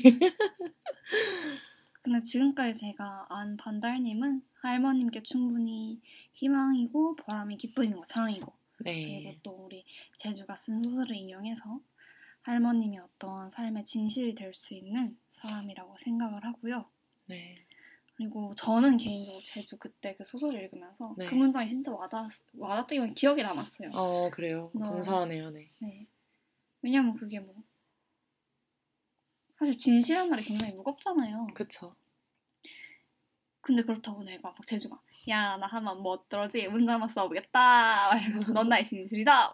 쓰지도 않았을 거고 이 문장이 얼마나 많은 맥락과 마음이 담겼을까 생각하니까 되게 무겁게 다가오고 정말 진실되게 다가왔어서 그 문장이 진짜 기억에 많이 남았어요. 진짜요? 네. 감사하네요.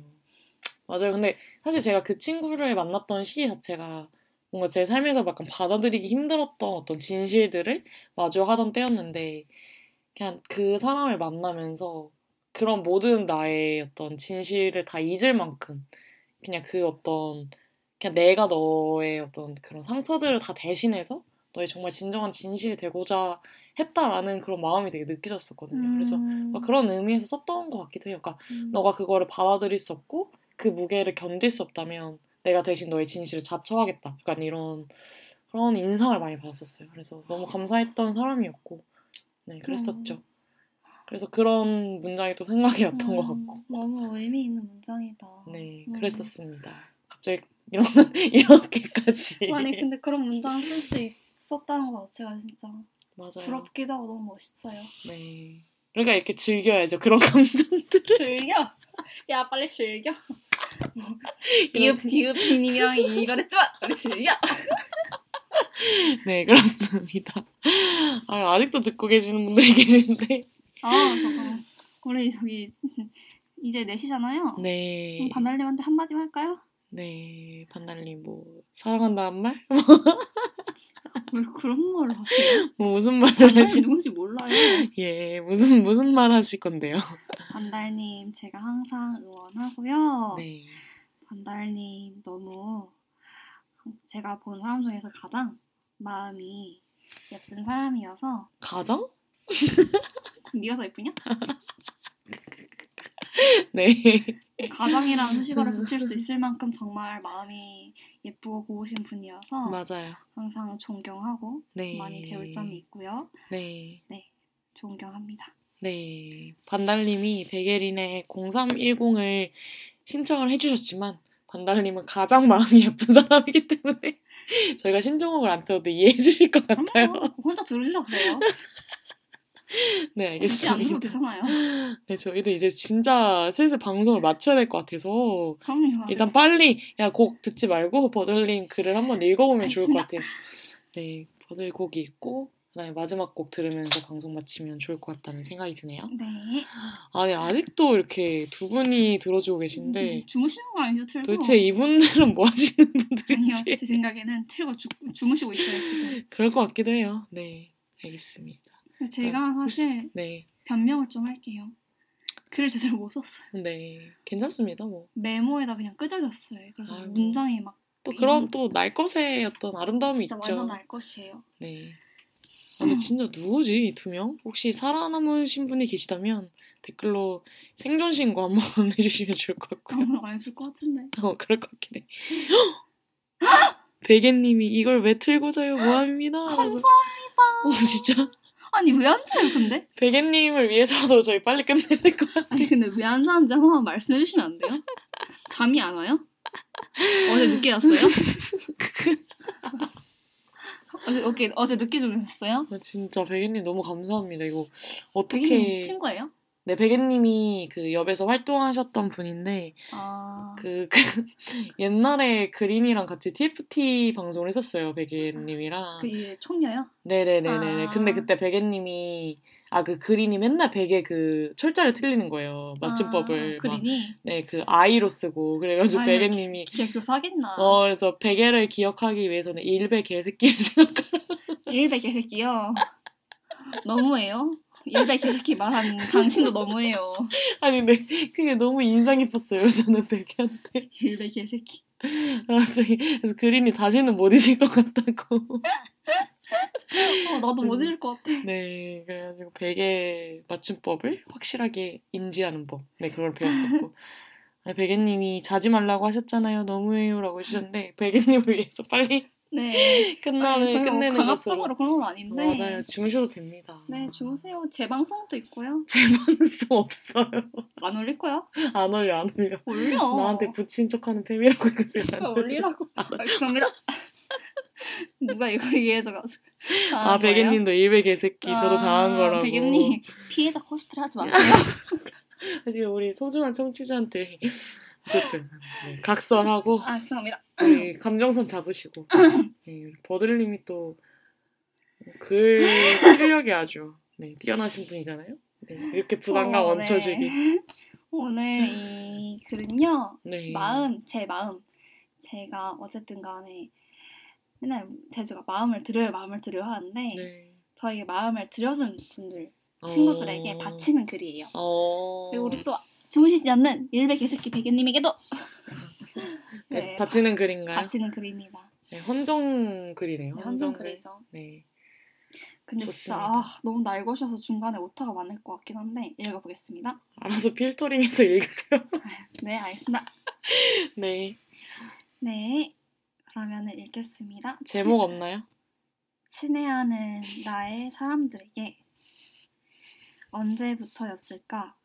처음부터 지금 5월까지 매일같이 너를 만나고 연락하면서도 정작 너의 깊은 안녕과 평온은 묻지 못했던 것 같다. 이런 생각을 한 지는 좀 오래됐어. 언제였지? 네가 지난 며칠간 힘들었다. 조금 우울했다. 이런 말을 지나가면서 한 적이 있어. 우리는 그때 1층 흡연구역에서 담배를 피우고 있었어. 내 말을 들으며 물리적으로는 너와 가까이 있다고 생각하면서도 정작 네 안부는 모르고 있었던 것 같아 약간의 충격을 느꼈었어. 우리 둘과 우리를 둘러싼 관계가 시간의 흐름에 따라 유동적으로 변화해오며 우리 둘은 꽤나 가까워졌다고. 그래, 나는 그렇게 생각했어. 꽤나 가까워졌다고. 전보다 훨씬 편해지고 허물없는 관계가 되었다고 생각했는데, 그래서 나는 우리들의 관계만을 생각하면 마냥 기쁘고 뿌듯하기만 했는데 내가 무언가를 놓치고 있었던 건 아닐까 하는 약간의 자책이 섞인 고민을 잠깐 했었어. 어떻게 보면 나는 건조하기 짝이 없어서 표면적으로는 어떤 표정의 관계를 묻어나온 표정의 관계를 또 묻어나게 잘 이어나가고 있지만 사실 고백할게. 너는 나에게 큰 위로와 힘이야. 비록 내가 말로 하는 표현에는 인색하여 티가 안 날 것 같기는 하다만 별말 아닌 것처럼 풀어놓는 나의 일상에는 너에게 털어놓고 싶었던 나의 고민과 힘듦과 슬픔이 녹아들어가 있기에 너와의 시간은 항상 충만하고 나에게 큰 위로의 시간이었어. 너에게도 나와의 시간이 그랬는지 모르겠다. 그랬으면 좋겠어. 내가 너에게 부족한 존재일지도 모르지. 어쩌면 나와의 시간이 너에게 큰 위로가 되기를 바라는 것도 내 욕심일 수 있을 거야. 그래, 그럼에도 나는 부족한 나의 자리에서 늘 너를 위하고 지지하고 있을게. 그게 내가 할 수 있는 최선일 테니까. 아마 너는 모를 거야. 내가 너에게 무엇을 배웠는지. 이제 막 아나 엄마나 아빠 이거 저거 하는 발음을 배우는 아이처럼 나는 너에게서 새로운 말들과 행동들을 배워나갔다. 사람이 사람에게 무엇을 믿고 이렇게까지 마음을 내어줄 수 있단 말일까? 어쩌면 너는 사랑을 믿지 않아 마음을 내어줄 수 있었던 걸까? 아니면 나는 감탄했지만서도 결코 감탄할 만할 정도의 아닌 사소한 무언가를 너가 내어주었던 걸까? 나에게. 하지만 당신이 내게 내어준 마음 한 조각, 조그마한 한 자리, 그 조그마한 한 구절, 그 시간이 나를 살게 했다는 건 너무나도 자명한 사실인걸. 이 불행과 행운의 시간을 먹고 자란 나는 이 끝끝내 모든 걸 소화시킨 나는 무엇이 되어 있을까? 나도 잘 모르겠다. 하지만 이것만은 꼭 말하고 싶어. 너를 알게 된 건 내 20대의 큰 축복 중 하나이다. 빈말이 절대 아닌데 내 진심이 얼마만큼이나 너에게 가닿을지는 잘 모르겠다. 너의 세심한 관심과 애정에 늘 감탄하고 위로를 받는다. 사람을 살고 죽게 하는 건 사실 별게 아니라 순간순간의 맥락과 그 속의 말과 또 그 속의 마음이라는 사실을 생각해 본다. 너가 내게 내어준 순간과 들려준 말과 그 속의 네 고운 마음이 나를 살게 했다. 상대에게 건네는 위로는 사실 자기 자신한테 해주고 싶은 말이기도 하다는 걸 어디선가 들었어. 너가 받은 모든 애정과 위로의 순간을, 아니 그 이상을 돌려주고 싶다.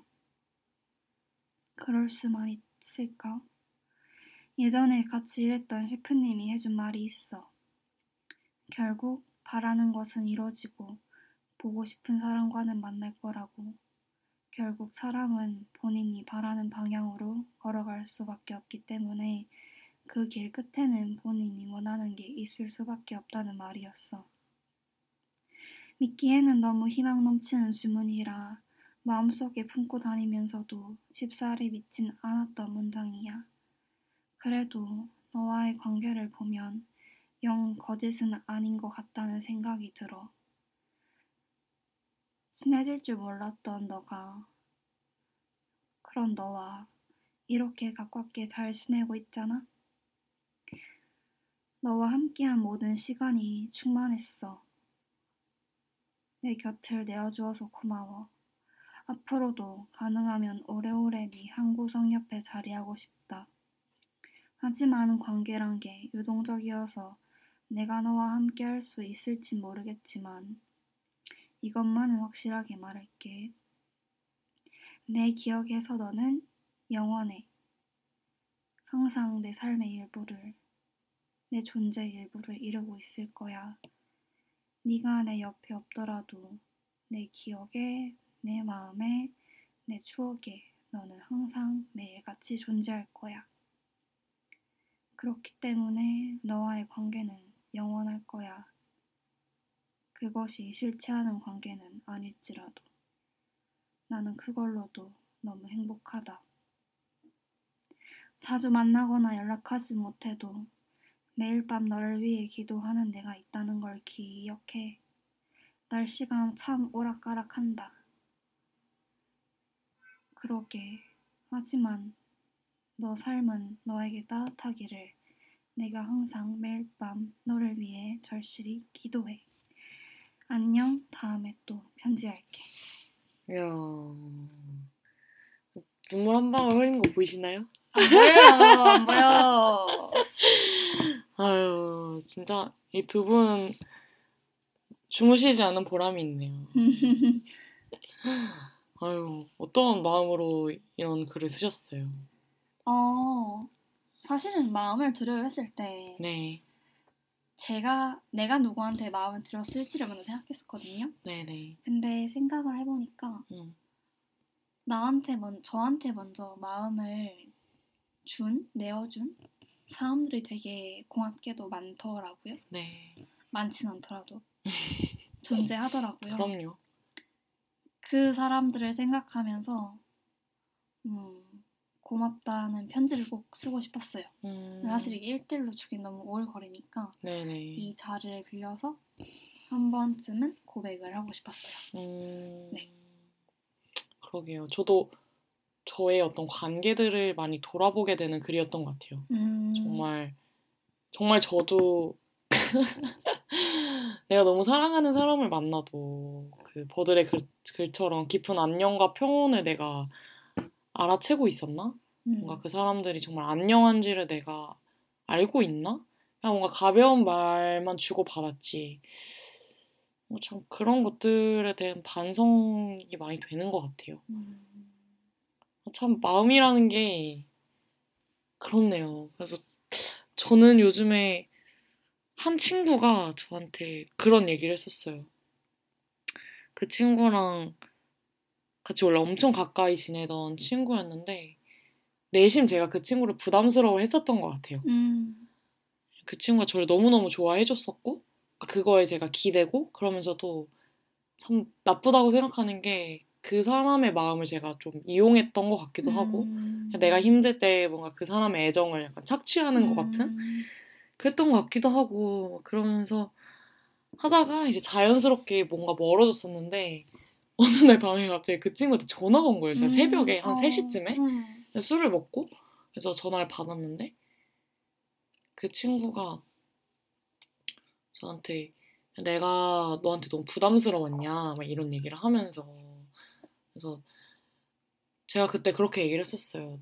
내가 원래 위로나 위안이나 이런 것들에 되게 서툴고 뭔가 누군가와 그러니까 제가 약간 그렇거든요. 뭔가 되게 그런 정말 막 누군가가 막 상처를 드러냈을 때 거기에 내가 무슨 말을 해야 되나? 그러니까 뭔가 힘든 이야기를 했을 때 내가 어떤 위안을 건네야 되나에 되게 낯설어하고 서툰 게 있는데 그분이 유독 저한테 그렇게 자신의 모든 것을 다 드러내는 분이었고 그러니까 그럴 때마다 제가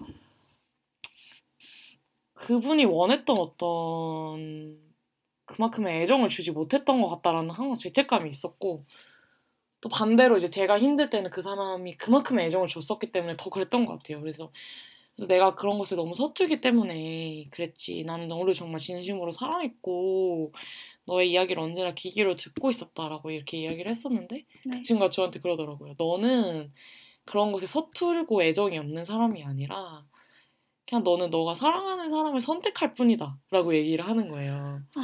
그래서 나는 그 선택을 받지 못했었고 그렇기 때문에 나는 너를 되게 원망하지만 이해한다 이렇게 얘기를 하더라고요. 그래서 이제 그 이후에는 진짜 아예 연락이 두절이 됐는데 네.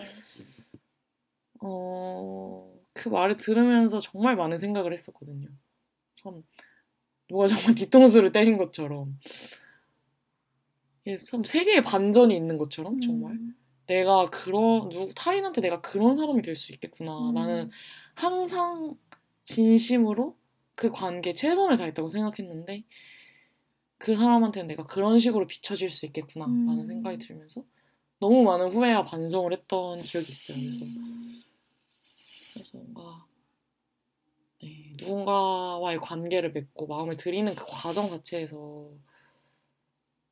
나의 어떤 역량 같은 것도 정말 많이 생각이 되고 내가 정말 이기적인 사람일 수도 있겠다 하는 생각을 하면서 네.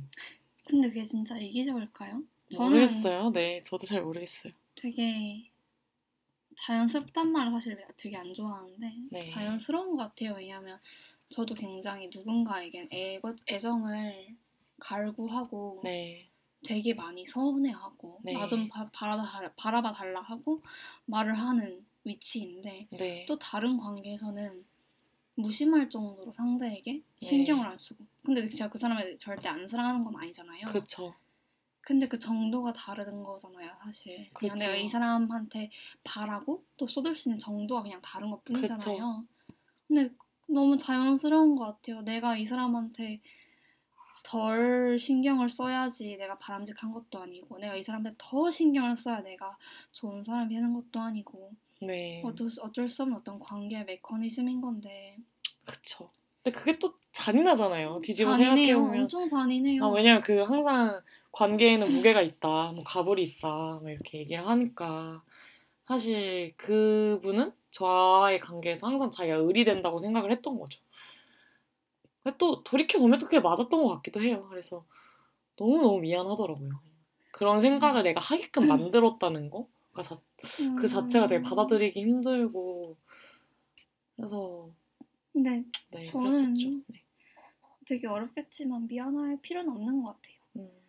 왜냐면 저도 작년 되게 엄청 제주한테도 한번 얘기했었는데 엄청 힘들었던 게 작년 생일에 제가 네. 11월 21일생이잖아요. 네. 그때 축하 메시지가 아니라 너한테 진짜 실망했다는 메시지를 한 5명한테 받았어요. 헉? 생일날에 심지어. 근데 그 이유가 어머니가 작년 여름에 돌아가셨는데 그 사람들은 바랬던 거죠. 내가 연락하기를. 내가 그 사람들 기대기를. 아니 무슨 말이라도 하기를. 근데 저는 어쨌든 간에 제 기대해줄 수 있다고 생각하는 사람들이 선택적이니까 내가 기댈 수 있는 사람들한테만 연락했는데 거기에 포함되지 않는 사람들이 나한테 연락을 해서 너 왜 나한테 연락 안 해? 너 내가 웃어? 너가 이렇게 그렇게 힘든 일 겪어가지고 난 기다렸을 뿐인데 이렇게 기다리는데도 연락을 안 해? 그럼 난 맨날 기다려야 돼? 진짜 서운하다 이러면서 엄청 뭐라 했었어요. 네. 근데 처음에 저 되게 너무 원망스러운 거예요. 그 사람들이 난 지금 내가 힘들고 내가 힘드니까 난 내가 가장 위안을 얻을 수 있는 사람들한테 가는 것뿐인데 단순히 그 대상들이 당신들이 아닌 것만이라는 이유로 왜 나를 이렇게까지 핍박을 하지? 싶었는데 지금 생각해보면 그냥 어쩔 수 없는 것 같아요. 그냥 맞아요. 그게 관계인 거고 네. 그게 내가 잘못을 한 것도 아니고 사실 잘한 것도 아니고 그냥 그렇게 맺어진 걸 어떡해요. 그러니까요. 참 그래서 버들의 글을 들으면서 그분의 얼굴도 또 생각이 나고 내가 그 사람한테 깊은 안녕을 한 번이라도 물었으면 무언가 달라졌을까? 이런 생각도 들고 제주가 물을 마시니 물었겠죠. 자책할 필요 없다고 생각해요, 저는. 네, 그래서 누군가한테 마음을 드린다는 것 자체가 너무 내가 감히 그 마음을 헤아릴 수 있을까 뭐 이런 생각도 들고 그렇네요. 네. 네. 그래서 너무너무 감사한 글이었던 것 같아요. 저 되게 제 관계를 성찰할 수 있는 그런 글이었던 것 같고, 나는 누군가한테, 내가 친애하는 누군가한테 이런 글을 쓸 수 있을까 이런 생각도 들고. 네. 최근에 제가 이제 버들가 저를 잘 아는 친구들 중에 일부러 만났었는데, 네, 저와 버들이 그렇게 다르다 이런 얘기를 하면서. 누구예요? 그린이야? 네, 그린이요. 근데 그린의 시선은 굉장히 좋아요. 그린과 세영, 세영도 그러더라고요. 아, 걔네들이 뭘 알아. 그래서 저는 그러니까 난 버들을 만나야 만날수록 되게 비슷한 면모를 많이 찾아서, 비슷한 것 같은데, 비슷한 면모를 많이 찾아서 너무 더 좋고 만나야 만날수록 더 좋은 사람인 것 같다 막 이렇게 얘기를 했었는데, 완전 다르다 막 이러면서. 지네가 뭐야? 야, 당사자가 비슷한 것 같지 뭐. 지네가 네가 나야? 아, 팬부치는 타인이 판단하고 이런 동질감은 당사자가 판단한다. 네, 그래서 그때 이제 저한테 했던 말이, 버들은 정말 마음을 들일 수 있는 사람인데 나는 그렇지 못하다라는 거예요. 그래서 그래서 뭔가 그것도 되게 저한테는 많은 생각을 하게 했던 말이었어요. 네. 저는 완전 아닌 것 같아요. 저는 네, 제주를 마음을 들이는 사람이라고 생각하거든요. 네. 근데 사실 그거는 타인의 평가인 거고, 그거는 사실 제주가 제일 잘 알겠죠. 맞아요. 그래서 저는 제가 마음을 드린다고 생각을 했는데, 항상 그 내가 선택적으로 누군가를 사랑한다? 나는 뭐, 제가 뭐 무슨 부처님도 아니고 모두를 사랑할 순 없겠지만, 그냥 그때 그분의 말이 정말 쇠사슬처럼 저를 계속 쫓아다니면서 계속 반문하는 것 같아요. 내가 누군가를 사랑할 수 있는 그릇이 되는 건가? 뭐 이런 생각도 하고.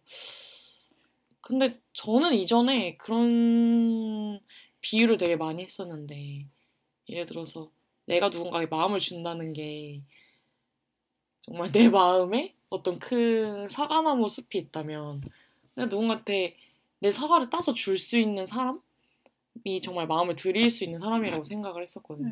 근데 가끔은 정말 농사가 너무 잘 안 돼가지고 못 주지. 그러니까 나무가 정말 잘할 수 없을 정도로 황폐해지는 그럴 때가 있는 것 같아요, 내 마음이. 당연하죠. 네, 그래서 마음이란 게 너무 신기하다. 그냥 내가 이렇게, 내가 그 사람을 너무너무 사랑해도 줄 수 있는 게 없어서 주지 못하는 경우도 분명히 찾아올 때가 있었고. 맞아요. 그러니까 그럴 때마다 그 사람은 나한테 실망하고 떠나갔지만, 내가 그 사람을 정말 사랑하지 않았느냐라고 물어봤을 때 그건 진짜 아닌 것 같고. 네. 그게 참 안타깝고 좀 복잡미묘하다라는 생각을 많이 하죠. 그래서 저는 근데 사과가 그렇게 많지는 않은 것 같아요. 그래서 그 선택적이라는 말이 저를 올가매면서도 어느 정도는 인정을 할 수밖에 없다라는 생각도 들고, 또 그게 뭐 나쁜 건 아니라고 생각하는데. 완전 나쁜 거 아니고요. 참 어렵네요. 저 동의를 하는 게, 네, 저기 계신 분이, 네, 저한테 항상 하는 말이, 네, 버들은 진짜 마음을 잘 드린다. 근데 진입장벽을 너무 잘 드린다. 그 진입장벽이 너무 높다라는 말을 많이 해요. 사실 저 동의해요. 낯도 많이 가리고, 네네, 사람도 많이 가리고, 네, 그걸 넘어오면 정말 마음을 다 하긴 하지만 거기까지 다하는 게 되게 어려운 거죠. 그쵸. 근데 그것도 어떻게 보면 되게 선택적인 거잖아요. 그쵸. 근데 그 선택적인 건 굉장히 자연스러운 거로 생각하고, 그럼 말씀하신 것처럼 제가 부처도 아니고 예수도 아니고 아니, 내가 당연히 나의 마음을 들었을 때 이 사람이 호응을 해줄 수 있고 또 나의 마음을 원하는 사람들한테 주는 거지. 그쵸. 내가 무슨 갑자기 길 가는 사람 붙잡고 제 마음 봐주세요 이럴 것도 아니잖아요. 그렇죠. 굉장히 방향으로 생각하고요. 그렇죠. 하지만 뭔가 나의 마음을 바라는 사람한테 내가 마음을 줄 수 없다면? 약간 이런 문제에 봉착하게 되면 그런 거죠. 저도 그런 경우가 꽤 많았는데. 어, 정말요? 네, 왜냐면 제가 사실 이건 되게 의외네요. 왜요? 전 진짜 많았어요. 전 정말 많았어요, 그런 경우가. 왜냐면 제가 약간 말을 많이 하는 편보다 좀 청자에 가깝잖아요. 그렇죠. 그렇다 보니까 말 많고 고민 많은 친구들이 항상 저를 되게 좋아해요. 좀 약간 웃기고 좀 활발한 친구들이 저를 되게 좋아해요. 잘 받아주니까. 근데 전 그 사람들 받아주고 싶은 마음이 없거든요. 그러니까 거기서 갈등이 생기는 거예요. 난 너를 항상 찾고 너를 웃겨주고 너에게 항상 나의 뭔가 밑바닥까지 보여주는데 그리고 그걸 안 듣는 거 아니거든요. 듣고 있어요. 듣고 있는데 본인들이 원하는 만큼의 피드백이 안 오니까 왜 안 해주냐 피드백을. 그렇게 얘기를 해요? 저는 그게 항상 중고등학교 때부터 되게 저의 컴플렉스이자 고민이었어요. 왜 나는 이 사람들의 처음에는 되게 자체를 많이 했죠. 내가 왜 이 친구의 고민을 다 헤아릴 수 없을까. 나중엔 근데 그게 반복되다 보니까 내가 왜 받아줘야 되지? 이 생각까지 가고 지금은 그냥 내가 받아주고 싶은 사람들을 받아주는 거지. 얘네가 나한테 요구한다고 해서 받아줄 필요는 없구나 하는 생각까지 왔고, 그리고 말씀하신 것처럼 저 작년에 마음의 여유가 너무 없어서 친구들이 저를 정말 많이 챙겨줬음에도 불구하고 엄청 저한테 많이 실망을 했어요. 네. 근데 그것도 맞아요. 그 친구들이 뭐 나한테 저한테 많은 걸 바란 것도 아니고 정말 덜 많이 챙겨줬음에도 불구하고 그 친구들이 저에게 실망을 하거나 뭔가 언니, 근데 언니가 좀 너무한 것 같아. 언니가 좀 아무리 언니가 아팠어도 그렇지 하면서 블라블라 한 이야기들은 다 제가 마음에 여유가 너무 없고 말씀하신 것처럼 사과가 너무 없었기 때문에 생각을 해요. 근데 그럴 때도 있는 거죠, 사실. 그쵸. 내가 언제나 풍족해서 마음을 들을 수 있는 상태는 아니잖아요. 맞아요. 제가 아무리 제주 피셜대로 마음을 드리는 사람이라고 해도 제가 360일 마음을 드리겠어요? 맞아요. 그러니까 그거를 인정하는 과정이 필요한 것 같아요. 그래야지 또 건강한 관계가 만들어지는 것 같고. 맞아요. 저도 이전에는 그걸 인정하지 못했던 것 같아요. 그러니까 나는 항상 너를 사랑하니까 내 마음을 드려야 되고 내가 너한테 사랑받고 싶으니까 너의 마음을 받아야 되고 그 자체가 어떤 집착에 가까운 그런 감정이지 않았을까. 그래서 뭔가 건강한 관계라는 것은 정말 어느 때는 또 거리가 더 질 수도 있는 거고 맞아요. 어느 때는 정말 막 거리감이 하나도 없을 정도로 밀착될 수도 있는 거고 그러니까 그런 유동성? 변화의 가능성 그런 것들이 있어야지 지속 가능하지 않을까 뭐 이런 생각도 맞아요. 많이 들게 되네요. 네. 좀 마지막으로 와서 하면 네. 아니 뭐 이왕 이렇게 된 거 많이 얘기하세요.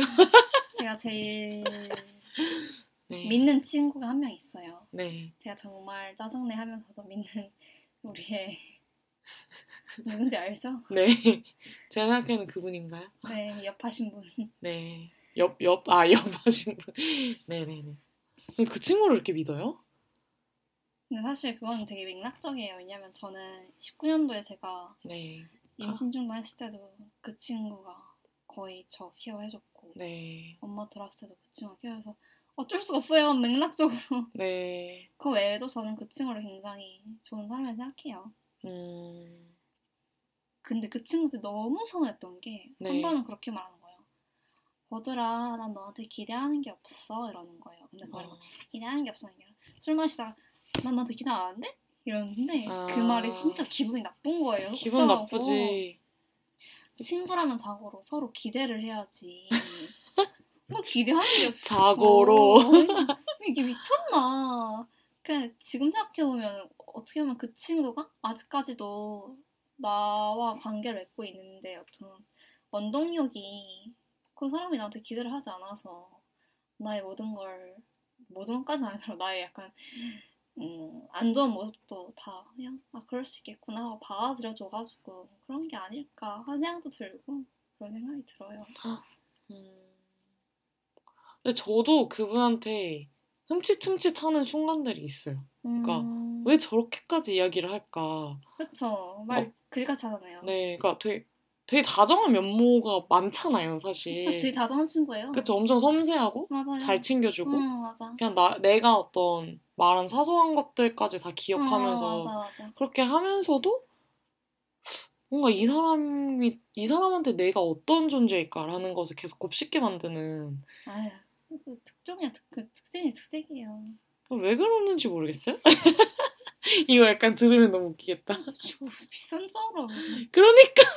어이없어. 그래서 저는 이제 점점 정이 떨어져가는 중입니다. 저는 확실히 내가 그 사람한테 마음을 들였을 때 저는 깁 받는 사람이기 때문에 깁할 수 없고. 그게 중요한 것 같긴 해요. 그러니까. 근데 그 친구가 팸이어서. 그 친구의 특성이 약간 완전 팸이어서. 그렇네요. 네, 이렇게 오늘 버들의 글까지 읽어보았는데요. 감사합니다. 네네네네. 아, 진짜 지금 거의 5시가 임박을 하는데. 네, 마무리 멘트 하려고요, 베개님. 네네, 베개님이 진짜 끝까지 함께 해주셔가지고 저희가 진짜 몸들 그러니까 너무 감사해요. 어떻게 진짜 저희 그러니까. 셋이 꼭 한번 대면으로. 신림동이라고요? 네. 네, 신도림. 아, 신도림이요? 네네. 네네네, 그렇고요. 베개님 진짜 너무너무 감사드리고요. 오늘 버들 소감 어땠나요? 익스제 2번 출연. 저한보다 너무 훨씬 더 제가 편하게 있어서 네. 너무 좋았어요. 재밌으셨나요? 네, 제가 훨씬 더 제 마음속에 이야기를 많이 한 것 같아서 사실 일스제 나오고 싶었던 이유가 저번에도 그렇다시피 제 속마음 이야기나 어떤 진심들 이야기를 나누고 싶었는데 오늘 그런 기회가 된 것 같아가지고 너무 감사드려요. 네, 저도 너무 감사하고요. 아, 침대에 누워서 이렇게 두 분과 사이버 우정을 쌓을 수 있다니 너무 이득이네요. 네, 다음에는 침대위가 아니라 신림동? 신도림. 아, 신도림에서 우정을 쌓는 걸로. 네, 아, 베개님이 이렇게 긍정적으로 평가해 주셔가지고 너무 감사드리고요. 네, 버들님 저도 너무 고마운, 정말 뭔가 감사한 말보다 고맙다는 말을 더 하고 싶은. 네, 그리고 버들이 써준 글의 대상이 저도 포함되어 있을 거라고 당연히 믿고. 당연히 잘 생각하셨어요. 네, 믿고. 네, 너무너무 고마운 시간이었고, 저도 제가 요즘 마음을 돌아보기가 되게 퍽퍽했던 일상들이 많았었는데, 그냥 조금 더 제 마음을 들여다보면서 많은 생각을 나눌 수 있어서, 또 이렇게 너무 좋고 성숙한 친구와 나눌 수 있어서 기분이 참 좋았고, 네, 익스제가 이러라고 있는 것 같아요. 네, 사실 뭐 거의 뭐 제 사심 채우는 방송이죠 뭐. 네. 저도 제 사심 충분히 채웠습니다. 네, 그래서 정말 이렇게 긴 시간 동안 함께 해주셔서 너무너무 감사드리고요. 네, 방송 잘 들었다고, 방송 진행하느라 고생 많으셨다고 베개님이 정말 새벽 4시 50분에 이렇게. 아, 너무 감사합니다. 정말 머리라도 정수리라도 박아야겠네요. 베개가 있는 신도림을 향해서. 절. 네, 큰 절 한번 올리고 저희가 잠자리에 들도록 하겠습니다. 네. 네, 감사합니다. 네, 마지막 곡으로는요, 저희 그 버들이 뭐 아이유병에 걸렸는지 아이유 곡만 3곡을 듣는데 네. 아이유 신곡 에필로그라는 곡을 신청을 해주셔서 네, 그 곡을 들도록 하겠고요. 저는 다음 주 화요일에 어김없이 찾아오도록 하겠습니다. 아마 취미라는 주제로 네, 찾아올 것 같고요. 네, 그러면 네, 짱이라고 베개님이 짱 이렇게 해주셨는데 네, 정말 감사하고요. 네, 그럼 마무리 멘트 하면서 오늘 방송 마치도록 하겠습니다. 저와 긴 시간 함께 해주신 버들과 또 베개님에게 또 그리고 그 외에 많은 청취자분들에게 네, 감사 인사 드리면서요. 네, 에필로그 전해드리면서 오늘 방송 마치겠습니다. 네, 여러분의 삶이 읽고 쓰이는 시간, 지금까지 읽고 쓰는 제주에 들려주셔서 정말 감사드립니다. 베개님 잘 자요. 네, 이거 에필로그 제 글이랑 맞닿아 있어요. 꼭 들으세요. 아, 진짜? 완전. 베개 굿밤 잘 자요. 다음에 봐요, 베개님. 안녕.